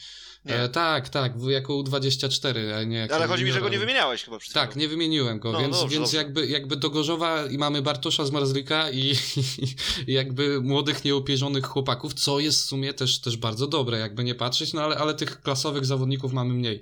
E, na czwartym miejscu jest, i to mnie zaskoczyło, Toruń, ale później jak przemyślałem ten temat, no to mówię, mówię e, w sumie nic, nic dziwnego, skoro Yy, mamy... Mie- Mie- Miedziński, Przedpełski, dwóch, dwójka juniorów? Nie, jeden junior tak naprawdę. Yy, aha, no tak, bo Żupiński nie jest od nich. I to tylko Tak. trzech mają, czy jeszcze ktoś tam był? Nie, to jest trójka, koniec. Ale ty, ale ty ładnie, ładnie idziesz z tematem, ci powiem. Ale ładnie, ładnie. Eee, później jest, y, i tu już egzekwo mówię, Wrocław, Tarnów, Grudziądz, Częstochowa A i Tarnów, Uw- Tarnów, Tarnów nie jeździ w Ekstralidze. Ale, ale mówię, ale mówię wychowanków skąd. A, przepraszam, yy, dobra, A. dobra, dobra, wychowanków, jasne, jasne. I uwaga, uwaga, największa cie- ciekawostka, dwóch juniorów, y, dwóch y, Polaków jeżdżących w Ekstralidze jest też z Rzeszowa, e, czyli klub, który w sumie de facto, no nie wiem, już istnieje. Yy, Cużytek, tak, jest jeden. Zużytek jest jeden, no i drugi. Yy, drugi, daj mi się stanowić. Yy, kto tu jest z Rzeszowa? Yy, Lampard. Dokładnie tak, Wiktor Lampard. E, więc klub nie istnieje, a mamy, mamy jakby nie patrzeć No dwóch jak nie istnieje? Jak Znaczy nie już istnieje. już istnieje, ale, ale no ile lat nie było na mapie żużlowej No, Polski no, Rzeszowa? chwila, no chwila gdzieś tam Rzeszów się z, z, zgubił, to prawda. No i, i mamy dwóch juniorów, Wik, Wiktor, stamtąd. Czyli oni musieli ostatnio się tam pojawić, wychować się i od razu uciec jakby. E, więc W, w, ostatnim, w ostatnim możliwym momencie. w ostatnim możliwym momencie, chociaż z tego co ja kojarzę, ta szkółka cały czas tam prężnie działa. E, i, I jakby dalej, dalej z, em, z, z Rzeszowa są, są wychowankowie. Troszkę mi się chce śmiać, wiesz, bo e, zazwyczaj była taka, ostat... w ostatnim czasie była tendencja, że ci juniorzy uciekali z Rzeszowa do Tarnowa. Ale patrząc, w którym kierunku sportowym idzie Tarnów. Tarnów. Tarnów, to kurczę, zaraz nie wiem, czy nie będzie ucieczki w drugą stronę. Oczywiście jeszcze mają motor Lublin nie, nieopodal, więc No tak, no Tarnów alternatywa ma- jest. Ternów też ma dwóch w Ekstralidze e, wychowanków, no to to jest oczywiście Janusz Janusz Kołodziej. Und, czekaj, daj mi się chwilę zastanowić. Yy, Mateusz Cierniak. Mateusz Cierniak, który w sumie został de facto chyba wypożyczony, czy sprzedany już y, całkowicie. Nie, to tam już tam jest, y, z tego co pamiętam, to jest transfer definitywny. Aha, rozumiem. No to, no to widzisz, tutaj już pier, pierwszy uciek e, z, z tonącego statku. E, no i co, Aczkolwiek tam jak patrz, popatrzysz na tych y, juniorów z Tarnowa, to ci kolejni tam też nie są jacyś tacy źli, powiem ci, którzy są Tak. obecnie w Tarnowie, więc y, można powiedzieć, że to szkolenie w Unii wygląda całkiem rozsądnie. to jest takie szkolenie, wiesz, jak, jak są takie kluby piłkarskie, też kojarzę i z innych sportów też by się znalazło, że szkolimy i sprzedajemy e, jak najszybciej. Taka, taka wylęgarnia troszkę. Po, polska ekstraklasa pełną gębą, czyli szczególnie Lech Poznań. Chyba, No, na, przy... o... na przykład, ale dobrze, bo, bo, bo właśnie o to chodzi, żeby tych młodych jak najwięcej się, się Tylko pojawiało. szkoda, że nie możemy iść za granicę, bo my jesteśmy tu za granicą. No, no, no tak, no, no my jesteśmy najbogatsi, więc ewentualnie sprzedaż takiego Stardowa do, do Wrocławia i Jelo, nie? A, e, a żeby nie miał daleko do jeżdżenia, to jeszcze ewentualnie Rzeszowa do Tarnowa, nie? W drugą, albo, w teraz, albo teraz niedługo w drugą stronę być może. Albo jak rodzice nie będą chcieli za daleko go, go, go wyrzucać. E, Tak jest. Żeby miał blisko na obiadek do domku. No, ale, ale, d- no tak, no i to... to Ale jest- ciekawa, cieka, ciekawą statystykę przygotowałeś, dziękuję ci za to. Z tego Rzeszowa ci powiem, ten Rzeszów mnie zaskoczył. No do tego mamy jeszcze dwa razy. E, Rybnik mamy raz. E, tak, tak, tak, ale mówię, że jest. Mamy dwa razy Gru, Grudziądz. Yy, czekaj, yy, Denis Zieliński, tak? Jego Mhm, policzyłeś jako wychowanka Tak. Grudziądza. Tak. I z GKM-u Grudziądz, yy, czekaj, kto tam jeszcze będzie drugi? Buczkowski jest wychowankiem Grudziądza? Tak, Buczkowski jest oficjalnie wychowankiem GKM Grudziądz, więc... więc Bo y, wiadomo, mamy- każdemu się chyba Buczkowski najbardziej z Polonią Bydgoszcz kojarzy. Mm, Czy ja No. wiem? Nie, no zawsze było mówione, że, że wychowanek jeździł u siebie i, e, i że Ale Buczek, swo... ale parę, parę lat Buczek też spędził w tej Przejeździł. Przejeździł. A wiesz kogo ja mam drugiego takiego zawodnika, który, który jak mi powiesz nazwisko, to ja myślę Polonia Bydgoszcz? A nie jest Emil, Polonii... Emil, Emil Zajfudinow. Nie, nie, nie, po, Polak. Yy, Polak. Polak, Polak. Yy, ale nie jest, nie jest stamtąd. Nie jest stamtąd, właśnie o to, o to chodzi, że nie jest stamtąd, a ja zawsze myślałem, że jest stamtąd. Kurczę, niech pomyślę, daj mi chwilę. Rozmawialiśmy o nim niedawno. Yy, rozmawialiśmy o nim niedawno. Nie Mm. jest stamtąd. Zawodnik PG Ekstraligi, tak? Tak. Dobra, myślę o kim ty mogłeś. w No dobra, to tu wiesz. To Da, no, daj ma- jeszcze chwilę, no nie bądź taki, taki szybki. Yy, Mówimy o Polaku. Mówimy o Polaku, tak. Dobra, szybki, szybki research. Z yy, Bydgoszczy. Mi się wydaje, że jest z Bydgoszczy zawsze, a nie jest z Bydgoszczy. Który jeździ w Ekstralidze obecnie. Wydaje mi się, że jest Bydgoszczy, nie jest Bydgoszczy. Nie wiem, e, nie, poddaję się. No Piotr Protasiewicz. On mi się zawsze w tych młodych latach Ojej, tak ja w życiu, kojarzył. w życiu bym nie pomyślał, że ci chodzi o Piotra Protasiewicza. No on mi się zawsze z tym pentelem takim swoim i tak dalej, jeżdżącym w Bydgoszczy, zawsze mi się kojarzył, że to jest wy- wychowanek e, Polonii Bydgoszcz. Przez, przez kupę czasu tak myślałem w ogóle swoją drogą. Em, no, no ale idąc dalej mamy jeszcze mm, dwóch wychowanków Częstochowy, to już, to już chyba mówiliśmy, czy nie? Nie, nie mówiliśmy chyba nawet. E, ale, ale strzelam, że będziesz wiedział szybko. Jeszcze raz? Dwóch z Częstochowy, Dwóch z Częstochowy, tak? Yy, ale dwóch, nie trzech, pamiętaj. Ha. Dwóch, nie trzech. Nie wiem o co, o co chodzi z tym dwóch, nie trzech, ale okej. No. Pomyślmy. Yy, Świdnicki, Kowalski. No, tak, dobrze, ale No że się minął. bo ja, Jakub nie jest wychowany, on był przecież wcześniej w Orle Łódź. Mm, Był wcześniej w Orle Łódź, ale uważaj, uważaj. Mm, Teraz y, po jednym zawodników ma, mają Piła, czyli Jarosław Kampel. Bydgoszcz, czyli Yy, Bydgoszcz Szymon Woźniak. tak jest, Gniezno, czyli Gniezno, czekaj, o, tu mi dałeś teraz większą zagwozdkę. Yy, startu Gniezno kogoś mamy w Ekstralicy. twojego kolegę, powiem ci nawet. Ja, Norbert Krakowiak. tak ale jest. to nie jest wychowa- ale Norbert Krakowiak nie jest wychowankiem yy, tego startu Gniezno. Jest, bo sprawdzałeś. Jest wychowankiem Ostrowi Ostrów. Gadasz. Nie, poważnie ci mówię. Ale jest, jest wychowa- z Gniezna, nie? On się wychowywał w Gnieźnie i tak dalej, ale licencję A. zdawał jako zawodnik Ostrowi Ostrów. Co ty mówisz? Ty. Ale widzisz, widzisz, to ja przygotowuję tu, tu statystyki. A widzisz, a ja, ja bez oglądania ci mogę podpowiedzieć. Ale nie, no to, ale ja już wiem, Ale no fajny, bo- ale fajny quiz, ja ci też muszę jakiś quiz taki ale, ale na następny raz. nie, bo, bo dużo gorzej będę wyglądał. Dlaczego? ale- Niekoniecznie. Ale powiem ci, że no z halo halo, falu, żużel.falubas.com Em, Cześć Falubazy, kolejnym bohaterem cyklu e, Cześć Falubazy jest Norbert Krakowiak, wychowanek startu Gniezno. Zimą wzmocnił on formację e, A to wszyscy tak będą, e, wszyscy tak to będą... Mm. Wszyscy Ale tak jest- to, to wierzą, ale, ale to nie jest nawet szybciutko. Znalazłem tutaj e, jeden z artykułów Tak, ja już- z ja już to 2014 widzę. roku o, so, e, z, Ja mam nawet z ze- ze 2017. strony sporto, spo- sportowe fakty WP.pl. Ostrowia wierzy, że ma wielki talent. Norbert Krakowiak nadzieją działaczy. Tak, ja to już też teraz widzę, tylko że wziąłem e, informacje z bardzo e, jakby nieprawidłowego źródła, czyli z strony głównej falubazy Zielona Góra. No, Nie no, to żarcik, spokojnie. No, ale, ale, ale tak, masz rację, jejku, tu się można ciekawych rzeczy dowiedzieć. E, do, no mamy Gdańsk razy jeden, e, Gdańsk razy jeden. Poczekaj chwilkę. Żupiński. Tak jest. E, mamy Rybnik razy jeden, no to wiadomo. Worynat oczywiście. No i teraz uwaga, uwaga, mamy Wschowski Klub Sportowy razy jeden. Wschowski Klub Sportowy. Eee, kurczę, ale to mówimy Już tylko wymieniłem. o... Ale to mówimy o szkółce z takiej, tak? Tak. Jest wychowankiem Schowskiego Klubu Sportowego. W, A, mówiłeś tylko o nim? Jeszcze mu klubu nie znaleźliśmy. Mówiłem o nim, klubu mu nie znaleźliśmy, e, a powiedz mi, czy to jest junior czy senior? Junior. Dobra. Junior. E... Mówiłeś o nim w kontekście e, Orła Łódź. Jakub Miśkowiak. Tak. Ale Jakub Miśkowiak oficjalnie jest wychowankiem Schowskiego Klubu Sportowego.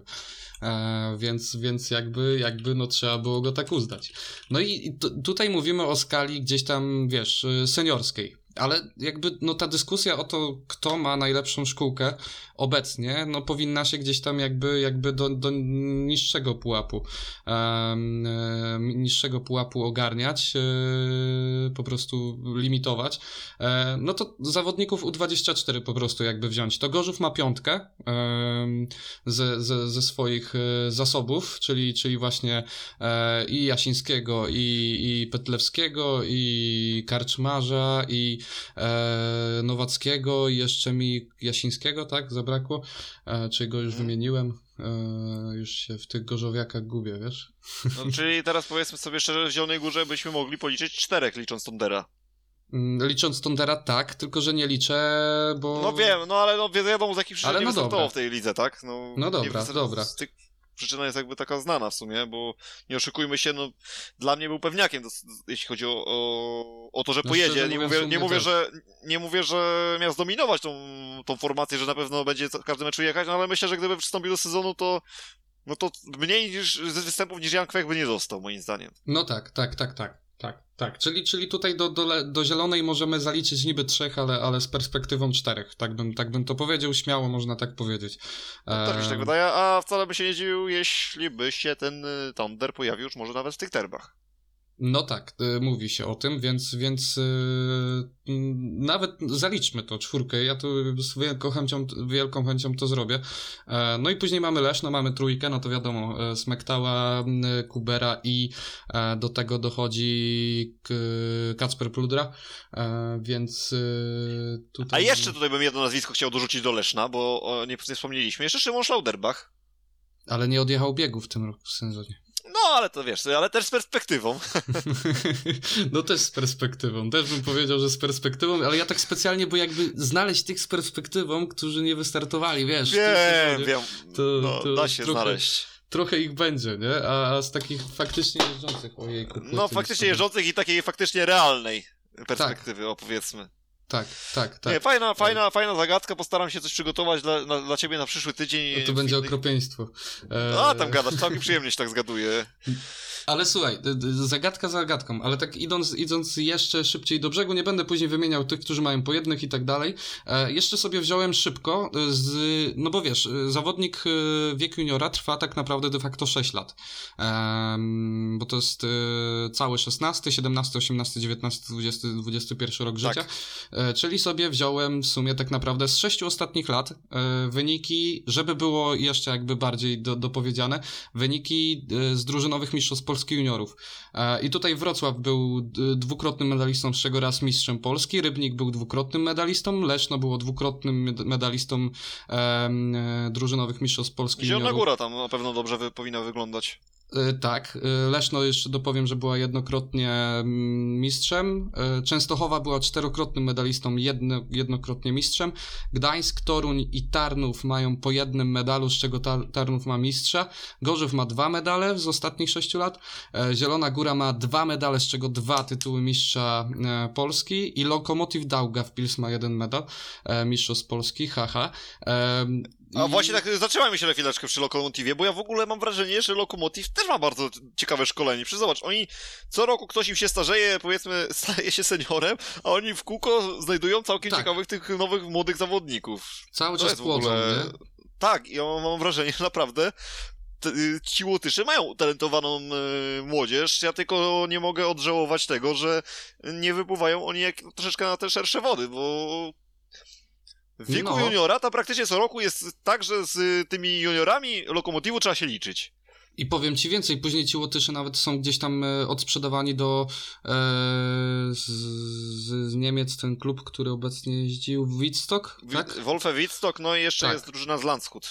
Tak, i, i są nawet tam odsprzedawani, bo tam mogą jako junior pojechać, żeby było śmieszniej.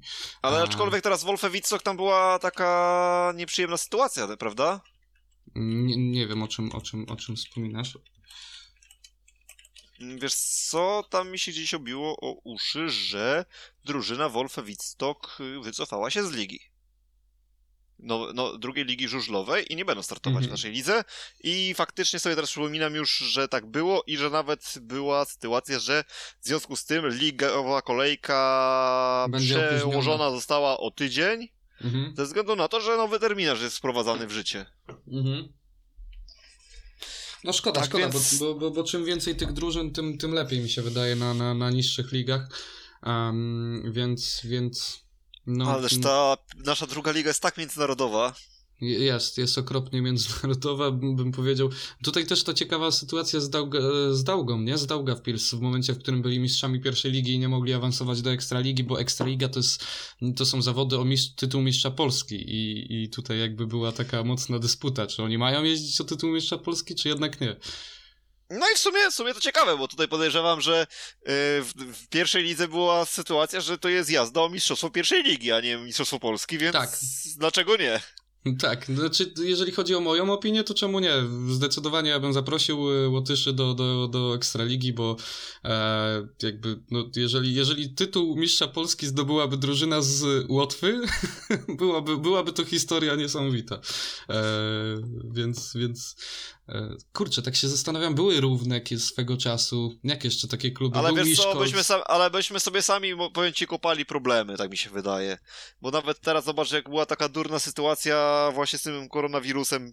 y, Był, bywały takie miesiące, że naprawdę te poruszanie się nawet wewnątrz Unii Europejskiej pomiędzy krajami nie było. No wiesz, no w kontekście pandemii to tak, nie?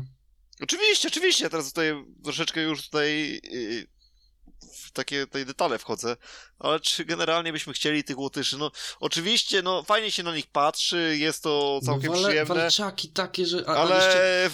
ten, powiedz mi, jakbyś chciał promować y, polską ligę po, wszystkim tutaj mieszkańcom naszego kraju, mówiąc, że przykładowo mistrzem Polski jest drużyna z Łotwy, no jakoś No. to wiesz, mi to, jakoś mi się to nie, nie, nie bardzo by podobało. No, Ale z tego co kojarzę, to francuska na przykład y, Ligue 1, tak, czy jak to się czyta, y, też zaprasza drużyny z okolicznych mniejszych państw, więc, więc mm, no może my jako właśnie taki ambasador tego sportu, no nie Ale wiem. masz na myśli teraz AS Monaco, czy kogo? E, nie, to była jeszcze drużyna chyba z Liechtensteinu, czy z czego, e, czy z Andory. No to jest pamiętam. jeszcze FC Vaduz, jest taka drużyna. No tak, no, no wiem, bo kojarzę takie historie, też koszykarskie ligi zapraszały. Ale e, wiesz, no, kurczę, NBA no... zaprasza drużynę z Kanady, proszę ja ciebie. No, no wiesz, no, no, no jakby czemu nie? No. Tylko FC Vaduz akurat z tego co wiem, to nie gra chyba w Ligue 1, tylko chyba gra w szwajcarskiej lidze, tak mi się coś kojarzy. Mhm. Ale, ale mogę się mylić. Wydaje mi się, że oni Szwajcarii. No nie wiem, ja jakbym No, tutaj... no, w każdym razie mniejsza, mniejsza, generalnie mniejsza z tym. Bardziej, bardziej mi chodzi o to, że no, to są jednak księstwa, tak? No troszeczkę tutaj. No tak, no nie, nie, nie państwa. No się- nie jest to, to, jest to, wiesz, dużo, dużo mniejsza skala niż, niż Łotwa. Tylko, że- no.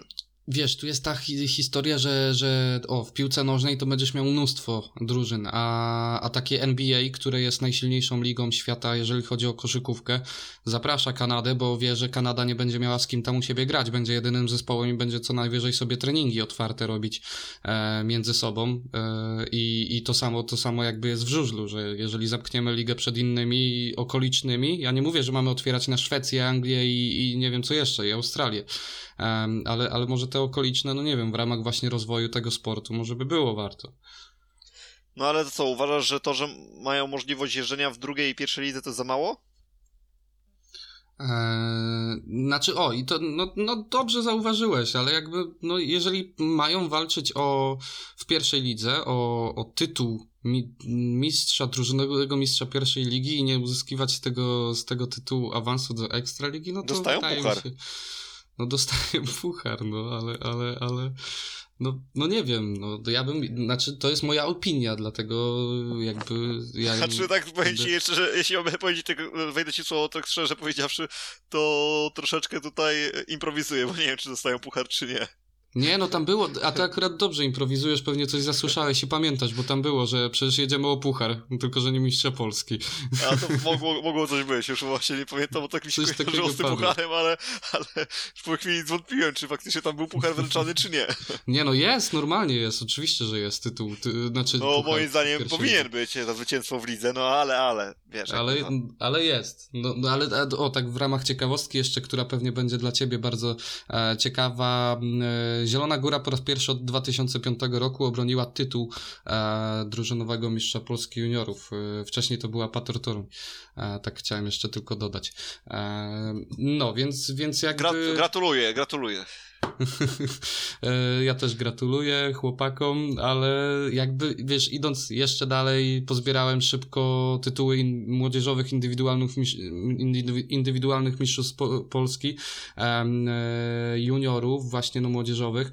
E, Gorzów ma jeden tytuł Bartosza Zmarzika, Leszno ma dziewięć tytułów, Leszno ma dziewięć medali, z czego cztery złote, Zielona ma jeden, Toruń ma jeden, Rybnik ma jeden, Wrocław ma jeden, Częstochowa łamane przez Wschowski klub sportowy mają e, e, dwa medale, z czego jeden złoty, Rzeszów ma jeden medal, Gdańsk ma jeden medal. I tak, medal. E, I tak reasumując, jeżeli chodzi o tą sytuację polskiej szkółki i zastanawiałem się nad tym, kto ma jakby najsilniejszą obecnie, czyli na przestrzeni ostatnich sześciu lat najsilniejszą szkółkę żużlową. No i myślę, że odpowiedź nasuwa się sama, że to jest Leszno i tutaj jakby nikt nie ma podjazdu z tym tematem w ostatnich latach. A też bardzo mocno stoi e, szkółka Falubazu Zielona Góra, co jest pozytywne, bo przez sporo czasu tak nie było niestety. E, no i Stali Gorzów też jakby, jakby się wybija dość mocno.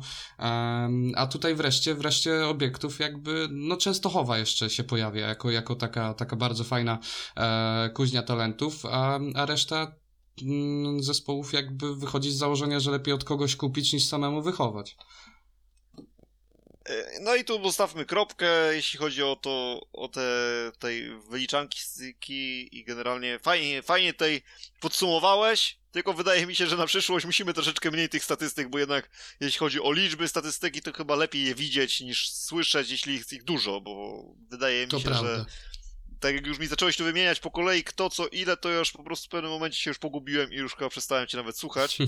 E, Nie obraź się. Myślę, podejrzewam, że jeśli ktoś będzie słuchał tutaj do tego momentu te, te, ten, tego podcastu, to myślę, że też w pewnym momencie przestanie słuchać tych twoich wyliczanek, bo po prostu się, no, ale to nie jest jakby jakiś wstyczek w twój nos, tylko wydaje mi się, że na przyszłość dla nas taka lekcja, że faktycznie jednak yy, statystyki słuchać i widzieć jednocześnie spoko, ale tylko słyszeć bez bez posiadania tej listy przed oczami to jest chyba trochę ciężko jednak to, to wszystko tak y, nadążyć.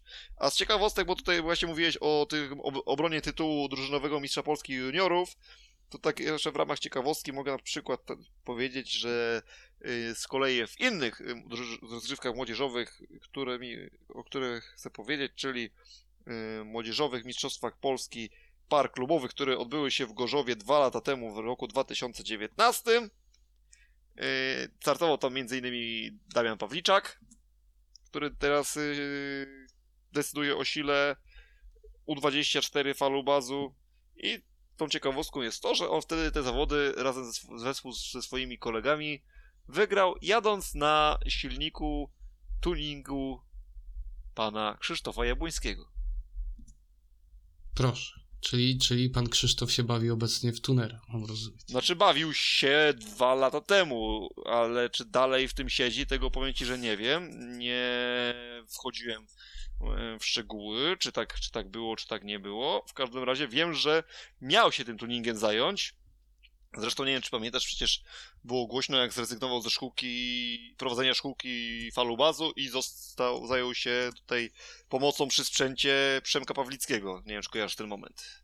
Coś było, faktycznie było, było by, i ta, tam nawet y, Przemek Pawlicki sobie chwalił tą, tą, tą relację, e, z, tego, z tego co pamiętam. No, no i czy ona była. Czy to, czy to przyniosło dobre owoce, czy nie, no to sobie każdy może ocenić po występach yy, Przemka. A my oceńmy szanse zespołów ekstraligowych w nadchodzącej kolejce. Fantastycznie, właśnie to chciałem e, zrobić, o tym marzyłem, szczególnie patrząc na zegarek, która jest godzina Tak. i jak bardzo jestem zmęczony, więc zacznijmy może od którego pojedynku? Może zgodnie z Zgodnie z- ruchem wskazówek zegara, czyli rozpoczynamy tę kolejkę od e, pojedynku na Lubelszczyźnie, Motor Lublin versus Apator Toruń. E, No, tu powiem ci, że może to być bardzo ciekawy pojedynek. Ty masz dziwny zegar w tym domu, ja ci powiem, skoro zaczynasz od Lublina jak ruchem, ruchem zegara. No jak, no w pi- piątek, 7 maja, 18 godzina. A bardziej patrzyłem na mapę Polski jako wiesz taki zegar i że zaczynasz od. Yy, A, po- nie, nie, ja patrzę, ja go- go- zgodnie z zegarem, po prostu, no, jeśli chodzi, wiadomo, to w niedzielę masz Częstochowa 16.30, ale no, ten zegar będzie musiał się, będzie jeszcze okrążony tak naprawdę jeszcze o 4 razy, więc, więc zost- niecałe 4 razy oczywiście, więc zostajemy w tym może Lublinie, jak już tak tutaj wskoczyłem na, na ten grunt. Yy, ja przewiduję oczywiście zwycięstwo Lubelaków, Natomiast y, wydaje mi się, że będzie to na pewno atrakcyjny mecz z ciekawymi akcjami ze strony Jacka Holdera, czy też być może Roberta Lamberta. No, na tego Robe- Roberta można stawiać, tak mi się wydaje, jeszcze na takim torze, e, jakim jest, e, jest Lublin, e, więc, więc no ja bym to obsta- obstawiał wynik, szczerze powiedziawszy, o takie 49-41 jak dla mnie. A ja postawię 52-38 i już tłumaczę ci dlaczego. Yy, juniorzy. Juniorzy tu zrobią różnicę. Mhm. No tak, i tutaj, tutaj w innych tym- okolicznościach, gdyby Toruń miał mocniejszych juniorów, bym powiedział, że będzie to wyrównany bardzo pojedynek. Uważam, że on będzie wyrównany do pewnego stopnia, że seniorzy faktycznie się tam będą mogli fajnie potasować, że będzie to możliwość yy, naprawdę skonfrontowania się podobnych właśnie sił, yy, właśnie pod względem seniorów, ale właśnie ta pozycja juni- juniorów będzie jednak niepodważalna, moim zdaniem. Tak, i to będzie na pewno ten argument, który, który przemówi za, za zwycięstwo, znaczy na pewno.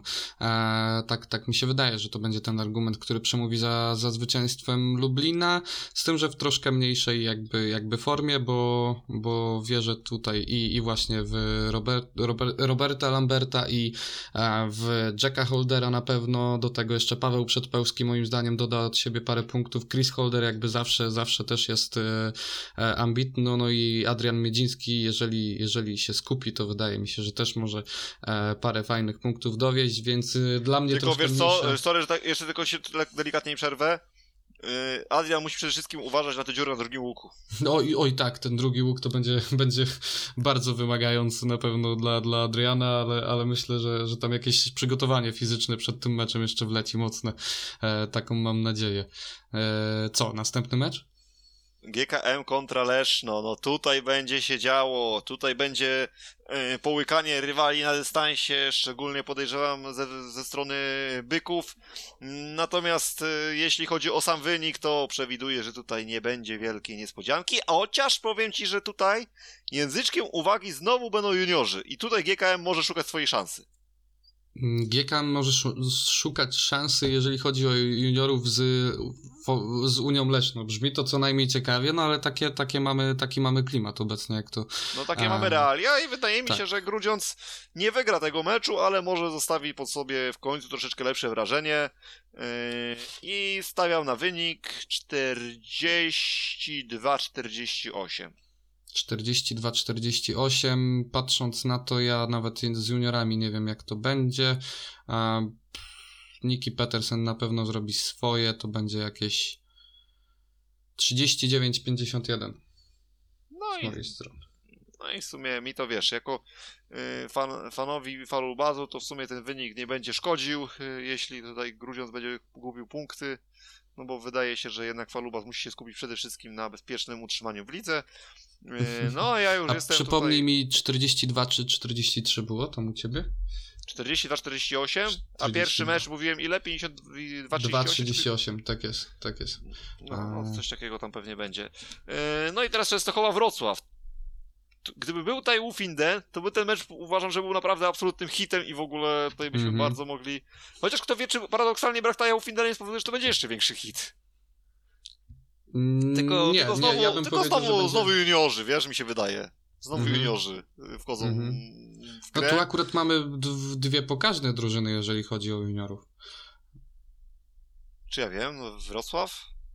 Cużytek, Liszka, A widziałeś y, juniorów jak, Częstochowy. on, i, i, jak oni punktują na razie? Nie, nie za ciekawie, powiem ci szczerze, ci, ci No Michał. Cużytek tam pokazuje, jak, jak na debiut się, się z całkiem niezłej strony momentami. Ale on, on nie debiutował w zeszłym roku? Mm, tak, jako. Czekaj, czy w Ekstralidze na pewno na pewno jeździł już, e, jeździ już od, od jakiegoś czasu, ale czy, czy w Ekstralidze debiutował w tamtym roku, nie jestem pewien. No, A. wydaje mi się, że tak. Wydaje mi się, jestem pewien. drogi, że, ale, ale że w istnieje, zeszłym roku istnieje taka możliwość. Istnieje taka możliwość, e, ale, ale bym przechodził. A nawet, a nawet powiem, a nawet ci powiem, że na pewno tak było. W ilu biegach startował? Ojej, nie wiem, nie mam pojęcia. Nie patrzę statystyki, ale, ale pamiętam. Ale mogę szybciutko zaraz je tutaj wyśledzić. Nie, nie, nie, Yy, spokojnie. Czekaj, zaraz zobaczymy. Już otwieramy.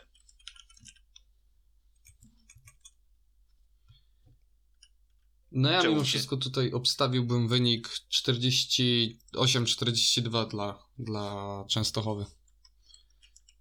Yy, pojechał w biegach, mój drogi. Czekaj. Gdzie tu jest liczba biegów?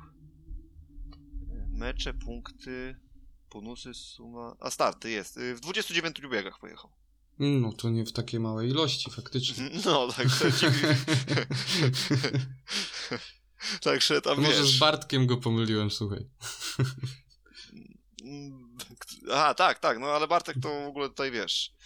Yy, Pojechał więcej biegów niż Liszka, powiem ci cieka- jako ciekawostkę. Mhm, mhm, Cużytek. mhm. Poje- Bo pojechał 23 Liszka, 29 Michał Cużytek. Proszę. No, a, a mój wynik tutaj, kurczę, ty mówiłeś jaki? Ja 4842. 4842. Janoś i Artem. Wspomagani przez Biuleja i Czugunowa. Na torze częstochowskim, który jak może Częstochowa ten tor przygotować? No, no podejrzewam, że będzie, dos- będzie dosyć przyczepnie. Będzie pod koło. Eee, 50-40. 50-40. No, No i... i zostają nam Naj- derby smaczek- ziemi lubuskiej. No na koniec nasz smaczek y, 46-44 z mojej strony. O, już, już widzę przeanalizowany wcześniej. e, Był, Nie, był nie, wynik. nie, ale na pewno, no, ale no wiem, że Gorzów jest zdecydowanym faworytem, ale przeciwko swoim się nie stawia. E, Aha, czyli, czyli mimo wszystko 44-46, tak? E, dobrze, dobrze kojarzę, czy, czy ile powiem? Nie, 46-44, no, mówię, że przeciwko swoim się nie stawia. Mecz będzie w Zielonej Górze. Tak, no będzie w Zielonej Górze, chciałem cię tutaj jakoś e, może pod włos chwycić. E, no przeciwko swoim się nie stawia, dobrze mówisz, a ja jeszcze będę dużo bardziej radykalny em, w tym, w tym niestawianiu przeciwko swoim.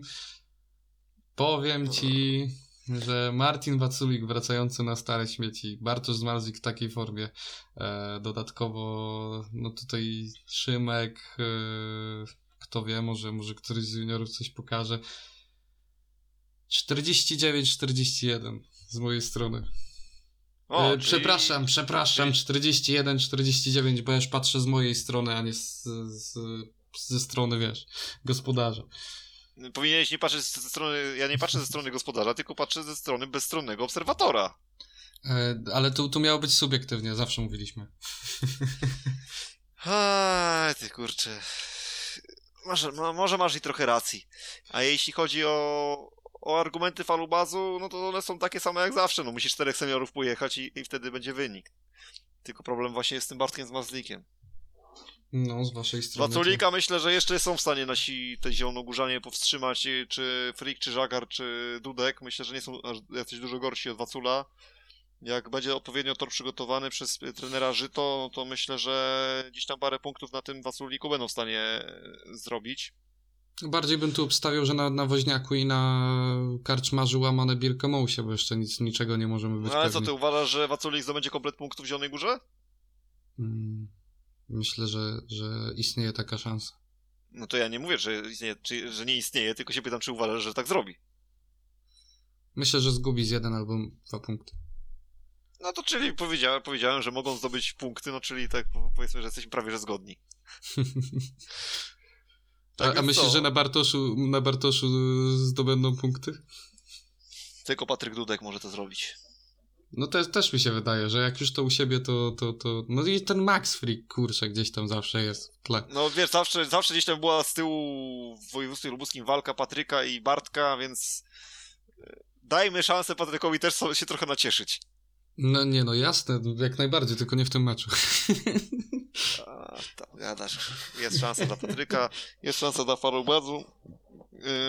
Yy, przede wszystkim powiem tutaj bardzo popularny tekst, czyli derby rządzą się swoimi prawami. I to jest akurat Yy. prawda. Swoimi prawami derby nie rządziły się w przypadku derbów yy, województwa kujawsko-pomorskiego w zeszłym tygodniu, ale w tym tygodniu gorąco wierzę w jakąś pozytywną odmianę i troszeczkę tutaj yy, jakiejś może delikatnej derbowej niespodzianki. Nie miałbym nic przeciwko. Myślę, że ty byś się też jakoś wielce nie obraził. W końcu macie już tyle punktów w tabeli. Przecież no po co wam więcej? No ale zawsze, zawsze się mówiło, że można wszystkie mecze w sezonie przegrać, tylko nie ten. No tutaj wiesz. Trzymajmy się tego, niech Zielona Góra Słuchaj, tutaj Ja ma swoje 5 wszystko, minut. Mimo wszystko kibicuję temu, żeby było widowisko i żebyśmy przed ostatnim biegiem e, też widzieli ten wielki e, napis decydujące starcie, bo, bo to będzie zwiastować e, jak najbardziej emocje i, i myślę, A ja że właśnie ten nie kibicował. ja nie chcę tego widzieć w 15 biegu. Wiesz A, bo dlaczego? w 15 będzie jechał Martin Waculik i Bartosz Zmarzlik, tak? Martin Waculik, nie wiem, ale Bartosz Marslik pewnie tak. Więc, więc no właśnie to jest powód, dla którego wolę tego nie widzieć. Chociaż z drugiej strony, jak zobaczysz mecz teraz Falubazu z y, motorem, no to w 15 biegu niby było to, to ostateczne starcie, a wydawało się, że Grigor i Łaguta po tych trzech trójkach będzie nie do No. złamania, jednak zobacz, mało brakowałoby przegrał 5-1. No tak, no ten, ten atomowy Grysza właśnie przez cały mecz zdobywał trójki, poza tym defektem, a na koniec jeszcze tą dwójkę uratował, więc, e, więc no uratował cały mecz, można powiedzieć. Znaczy bardziej mi śmiało. chodziło o to, że właśnie mimo tego, że był taki właśnie rakietowy przez cały mecz nie do chwycenia, to jednak w tym ostatnim najważniejszym biegu było blisko, żeby go nawet podwójnie przywieźć, więc, Mhm. więc jednak może, może gdzieś tam, no ale Bartek z Marsik, kurczę, no dobra, nie, nie, nie chcę o tym razie myśleć. Yy, to co? Oby były Generalnie emocje. Chyba, generalnie chyba na tyle. Dzisiaj pogadaliśmy, mało powiedzmy konkretów, więcej takiej yy, dyskusji. No bo taka była kolejka, co, co, co ci powiem, no ta pogoda Czy mogliśmy, ci więcej, mogliśmy też porozmawiać o, jeszcze o pierwszej lidze, wiesz, to troszeczkę może zabrakło. To ja tak tylko jedną tak wstawkę, bo były aż dwa mecze w Krośnie i Krosno teraz w ogóle zostało, to taka w sumie większość ludzi pewnie słyszała, że historycznie drużyna Wilków Krosno jest liderem pierwszej ligi, że od wielu, wielu lat się taka sytuacja nie wydarzyła. Już nie chcę skłamać do którego roku, yy, bo nie jestem przekonany. Kurczę, no coś mi się kojarzy, to był 92. Ale, albo 91. No nie chcę skłamać.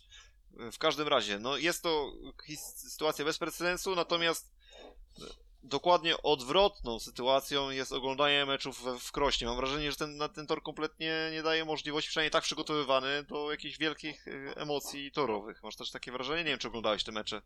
Ja Oglądałem te mecze, ale tak jak zazwyczaj oglądam właśnie pierwszą ligę, czyli tak e, jakby robię coś, coś w trakcie tego. E, Ale oglądałem te mecze, w sumie jeszcze, jeszcze Formuła 1 była do tego w tym czasie, sobie skakałem między kanałami, a więc... e, Masz więc, podobne więc... odczucie, że tam się niewiele działo na tym torze? Mm, Znaczy, z tego co pamiętam, coś tam się działo po szerokiej. Ktoś, ktoś, ktoś, e, ktoś tam zaatakował z raz czy dwa. Tylko kompletnie ci nie powiem kto. Ojej, ja mam wrażenie, że generalnie musiała być kosmiczna różnica prędkości między jednym a drugim, żeby faktycznie ktoś tam mógł kogoś wyprzedzić, a tak to raczej była taka jazda gęsiego i naprawdę w wielu wyścigach ogromne, ogromne odległości między wszystkimi zawodnikami. No ciężko mi się to oglądało, tam było parę, parę ciekawych sytuacji, przede wszystkim w meczu właśnie z y, Łodzią, te właśnie wykluczenia, o którym dzisiaj jednym mówiłem, Wacława Milika, a wcześniej była taka sytuacja, nie wiem czy kojarzysz, yy, na wejściu w pierwszy wiraż chyba drugiego albo trzeciego okrążenia yy, pomiędzy Andrzejem Lebiediewem i teraz kto go zakładał? Tego Andrzeja. Kto zakładał Andrzeja Lebiediewa wtedy? Muszę sobie przypomnieć z tego, z tego Orła Łódź. Ojejku. No w każdym razie sytuacja była taka, że zawodnik, który zamykał, był, w, to, no, był z przodu, był dosyć wyraźnie z przodu i to nie było, wiesz, w stylu zamykanie, No tak zmiana, taka o nagła zmiana kierunku jazdy, tylko było takie typowe, typowe, wiesz, zejście do krawężnika. To ucha Władimir Borduli, mi się wydaje. To mi się coś kojarzy, to ucha Władimir Borduli. I właśnie był z przodu, już za, zamykał tak naprawdę yy, tego Lebiediewa. Ten troszeczkę, no, chciał wejść tak w stylu Bartka Zmarznika, ale zabra- troszeczkę mało, za mało miejsca miał i właśnie tam trącił e, tego Borodulina, zanim się przewrócił.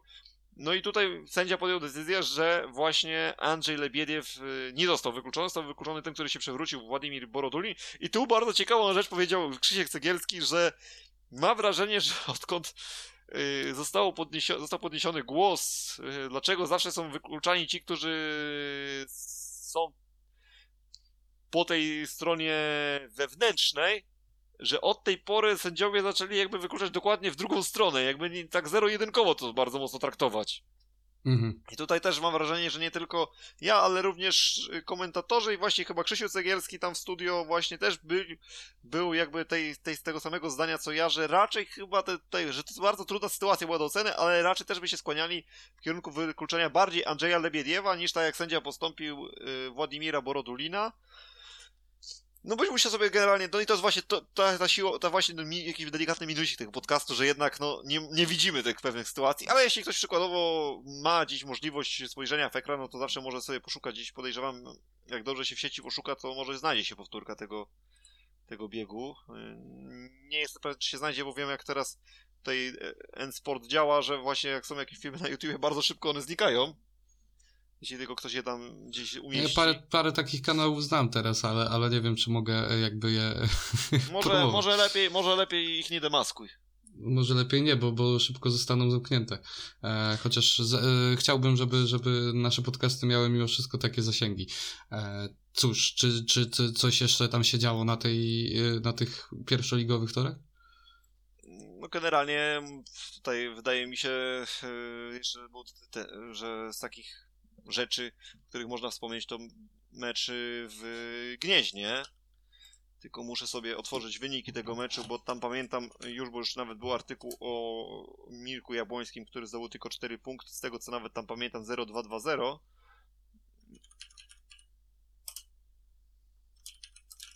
A jeśli byśmy chcieli tutaj coś podyskutować, to tutaj trzeba sobie spojrzeć właśnie na dokładnie te wyniki, żeby nie było tu wątpliwości.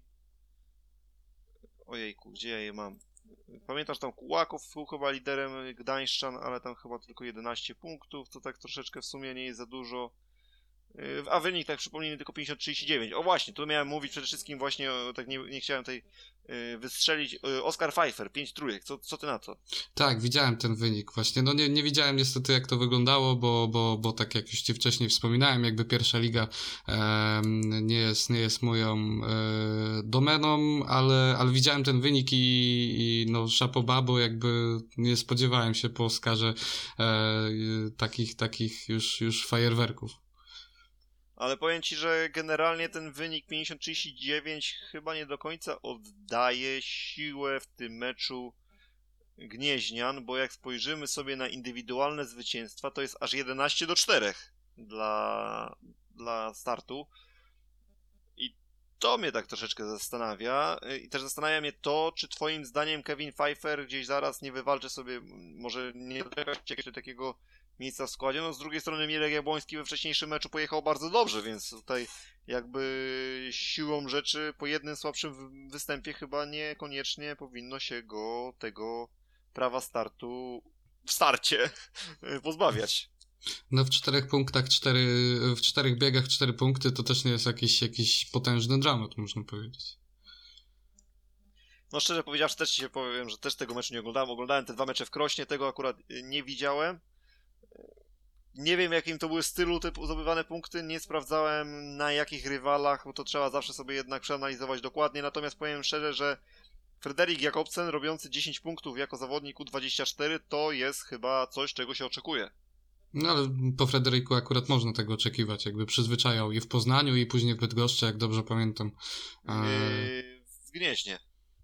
W Bydgoszczy nie miał jednego sezonu, nie jestem pewien teraz, e, ale, ale no, no już od dawien dawna mm, pokazuje, gdzie jest jako młody zawodnik. On zaczął chyba startować w Poznaniu w PSG nie, jako, jako... on nie, nie jeździł w Bydgoszczy, w Bydgoszczy ci się myli, wydaje mi się, przepraszam, że ci wchodzę słowo, podejrzewam, że ci się myli, bo z PSG Poznań do Dawid Bellego. Bydgoszcza, tak, Dawid Belliego, no, pojechał. Mhm. Tak, tak, tak. Tylko ja się zastanawiam, czy tam nie było. A, nie wiem, nie wiem. Tutaj musiałbym, musiałbym sprawdzić e, to jakoś, ale pamiętam, że, że w Poznaniu, jak siedziałem jeszcze, em, pomieszkiwałem w Poznaniu, to sobie chodziłem tam e, od czasu do czasu na zawody i, i, i mega, mega pocieszny był dla, dla oczu. Bardzo, bardzo duży walczak. Na dystansie zawsze e, się nie poddaje.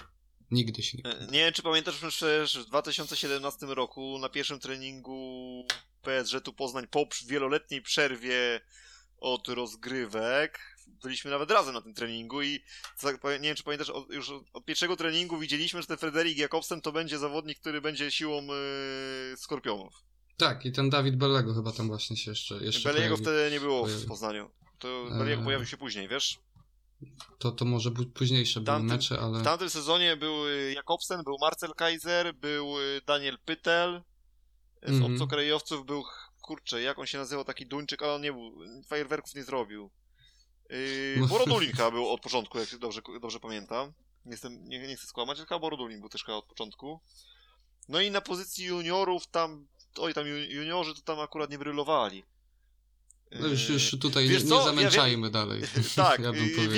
wie- ale to jedną osobę mogę przypomnieć tylko też, też jeśli chodzi o wychowanków Zielonej Góry i pytanie, że być może inaczej by ta kariera się potoczyła, bo tam Wojtek Pilarski się pojawił z falubazu Zielona Góra wtedy w formie takiego wypożyczenia, czy tam jako gość w tym, w tym PSG Poznań. Nie wiem, czy pamiętasz takiego zawodnika. Później miał jakiś taki wypadek motocyklowy już tutaj na, normalnie na drodze, nie na, nie na torze żużlowym, który tam bardzo mocno go zranił. I ja pamiętam, że Wojtek Pilarski tej drugiej całkiem sobie ładnie radził, miał całkiem fajną sylwetkę i ja tam powiem ci, że w pewnym momencie zacząłem dostrzegać w tym zawodniku potencjał i tak szkoda, że to się troszeczkę wszystko rozmyło. Nie wiem, czy to ten wypadek był główną przyczyną tego, że ta kariera całkowicie się zakończyła, czy po prostu brak jakichś tam większych y, perspektyw mm, wchodząc w wiek seniora, ale nie wiem, czy pamiętasz tego zawodnika? Nie, nie, nie, nie, nie. Mówię, to, to, to nie są moje gdzieś tam pierwszo, drugoligowe tory, to nie są, nie są moje, nie jest moja domena. Można powiedzieć, że jeśli chodzi o drugą ligę, to można powiedzieć, że jesteś Jaroszem. E, Myślę, że śmiało można, można tak powiedzieć. E, Przy chwilowo się poprawiło, jak miałem okazję chodzić na drugą ligę, to wtedy się zainteresowałem mocniej tematem. E, Ale, ale później jakby przeprowadziłem się do Wrocławia, w której jest znowu Ekstraliga, więc, więc siłą rzeczy jakby, jakby z powrotem wróciłem na, na, na te bardziej ekstraligowe tory.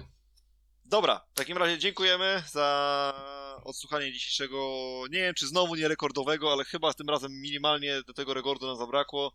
Nie wiem jak my to robimy, Damian, bo mamy coraz mniej meczów do omówienia. Ostatnio mieliśmy akurat dużo, ale mamy mało meczów do omówienia, a gadamy, gadamy, gadamy, gadamy, gadamy. No też nie wiem, jak to robimy, dlatego, dlatego w sumie przez, poprzestańmy na tym, żeby do tego rekordu nie dobić. E, I cóż, i tak jak mówiłem, e, życzmy sobie tego, żeby, żeby było emocjonująco, nie tylko, e, nie tylko na torach gdzieś tam ekstraligowych, też na pozostałych i, i cóż, i miłego oglądania i miłego tygodnia, myślę, możemy, możemy tutaj pożyczyć.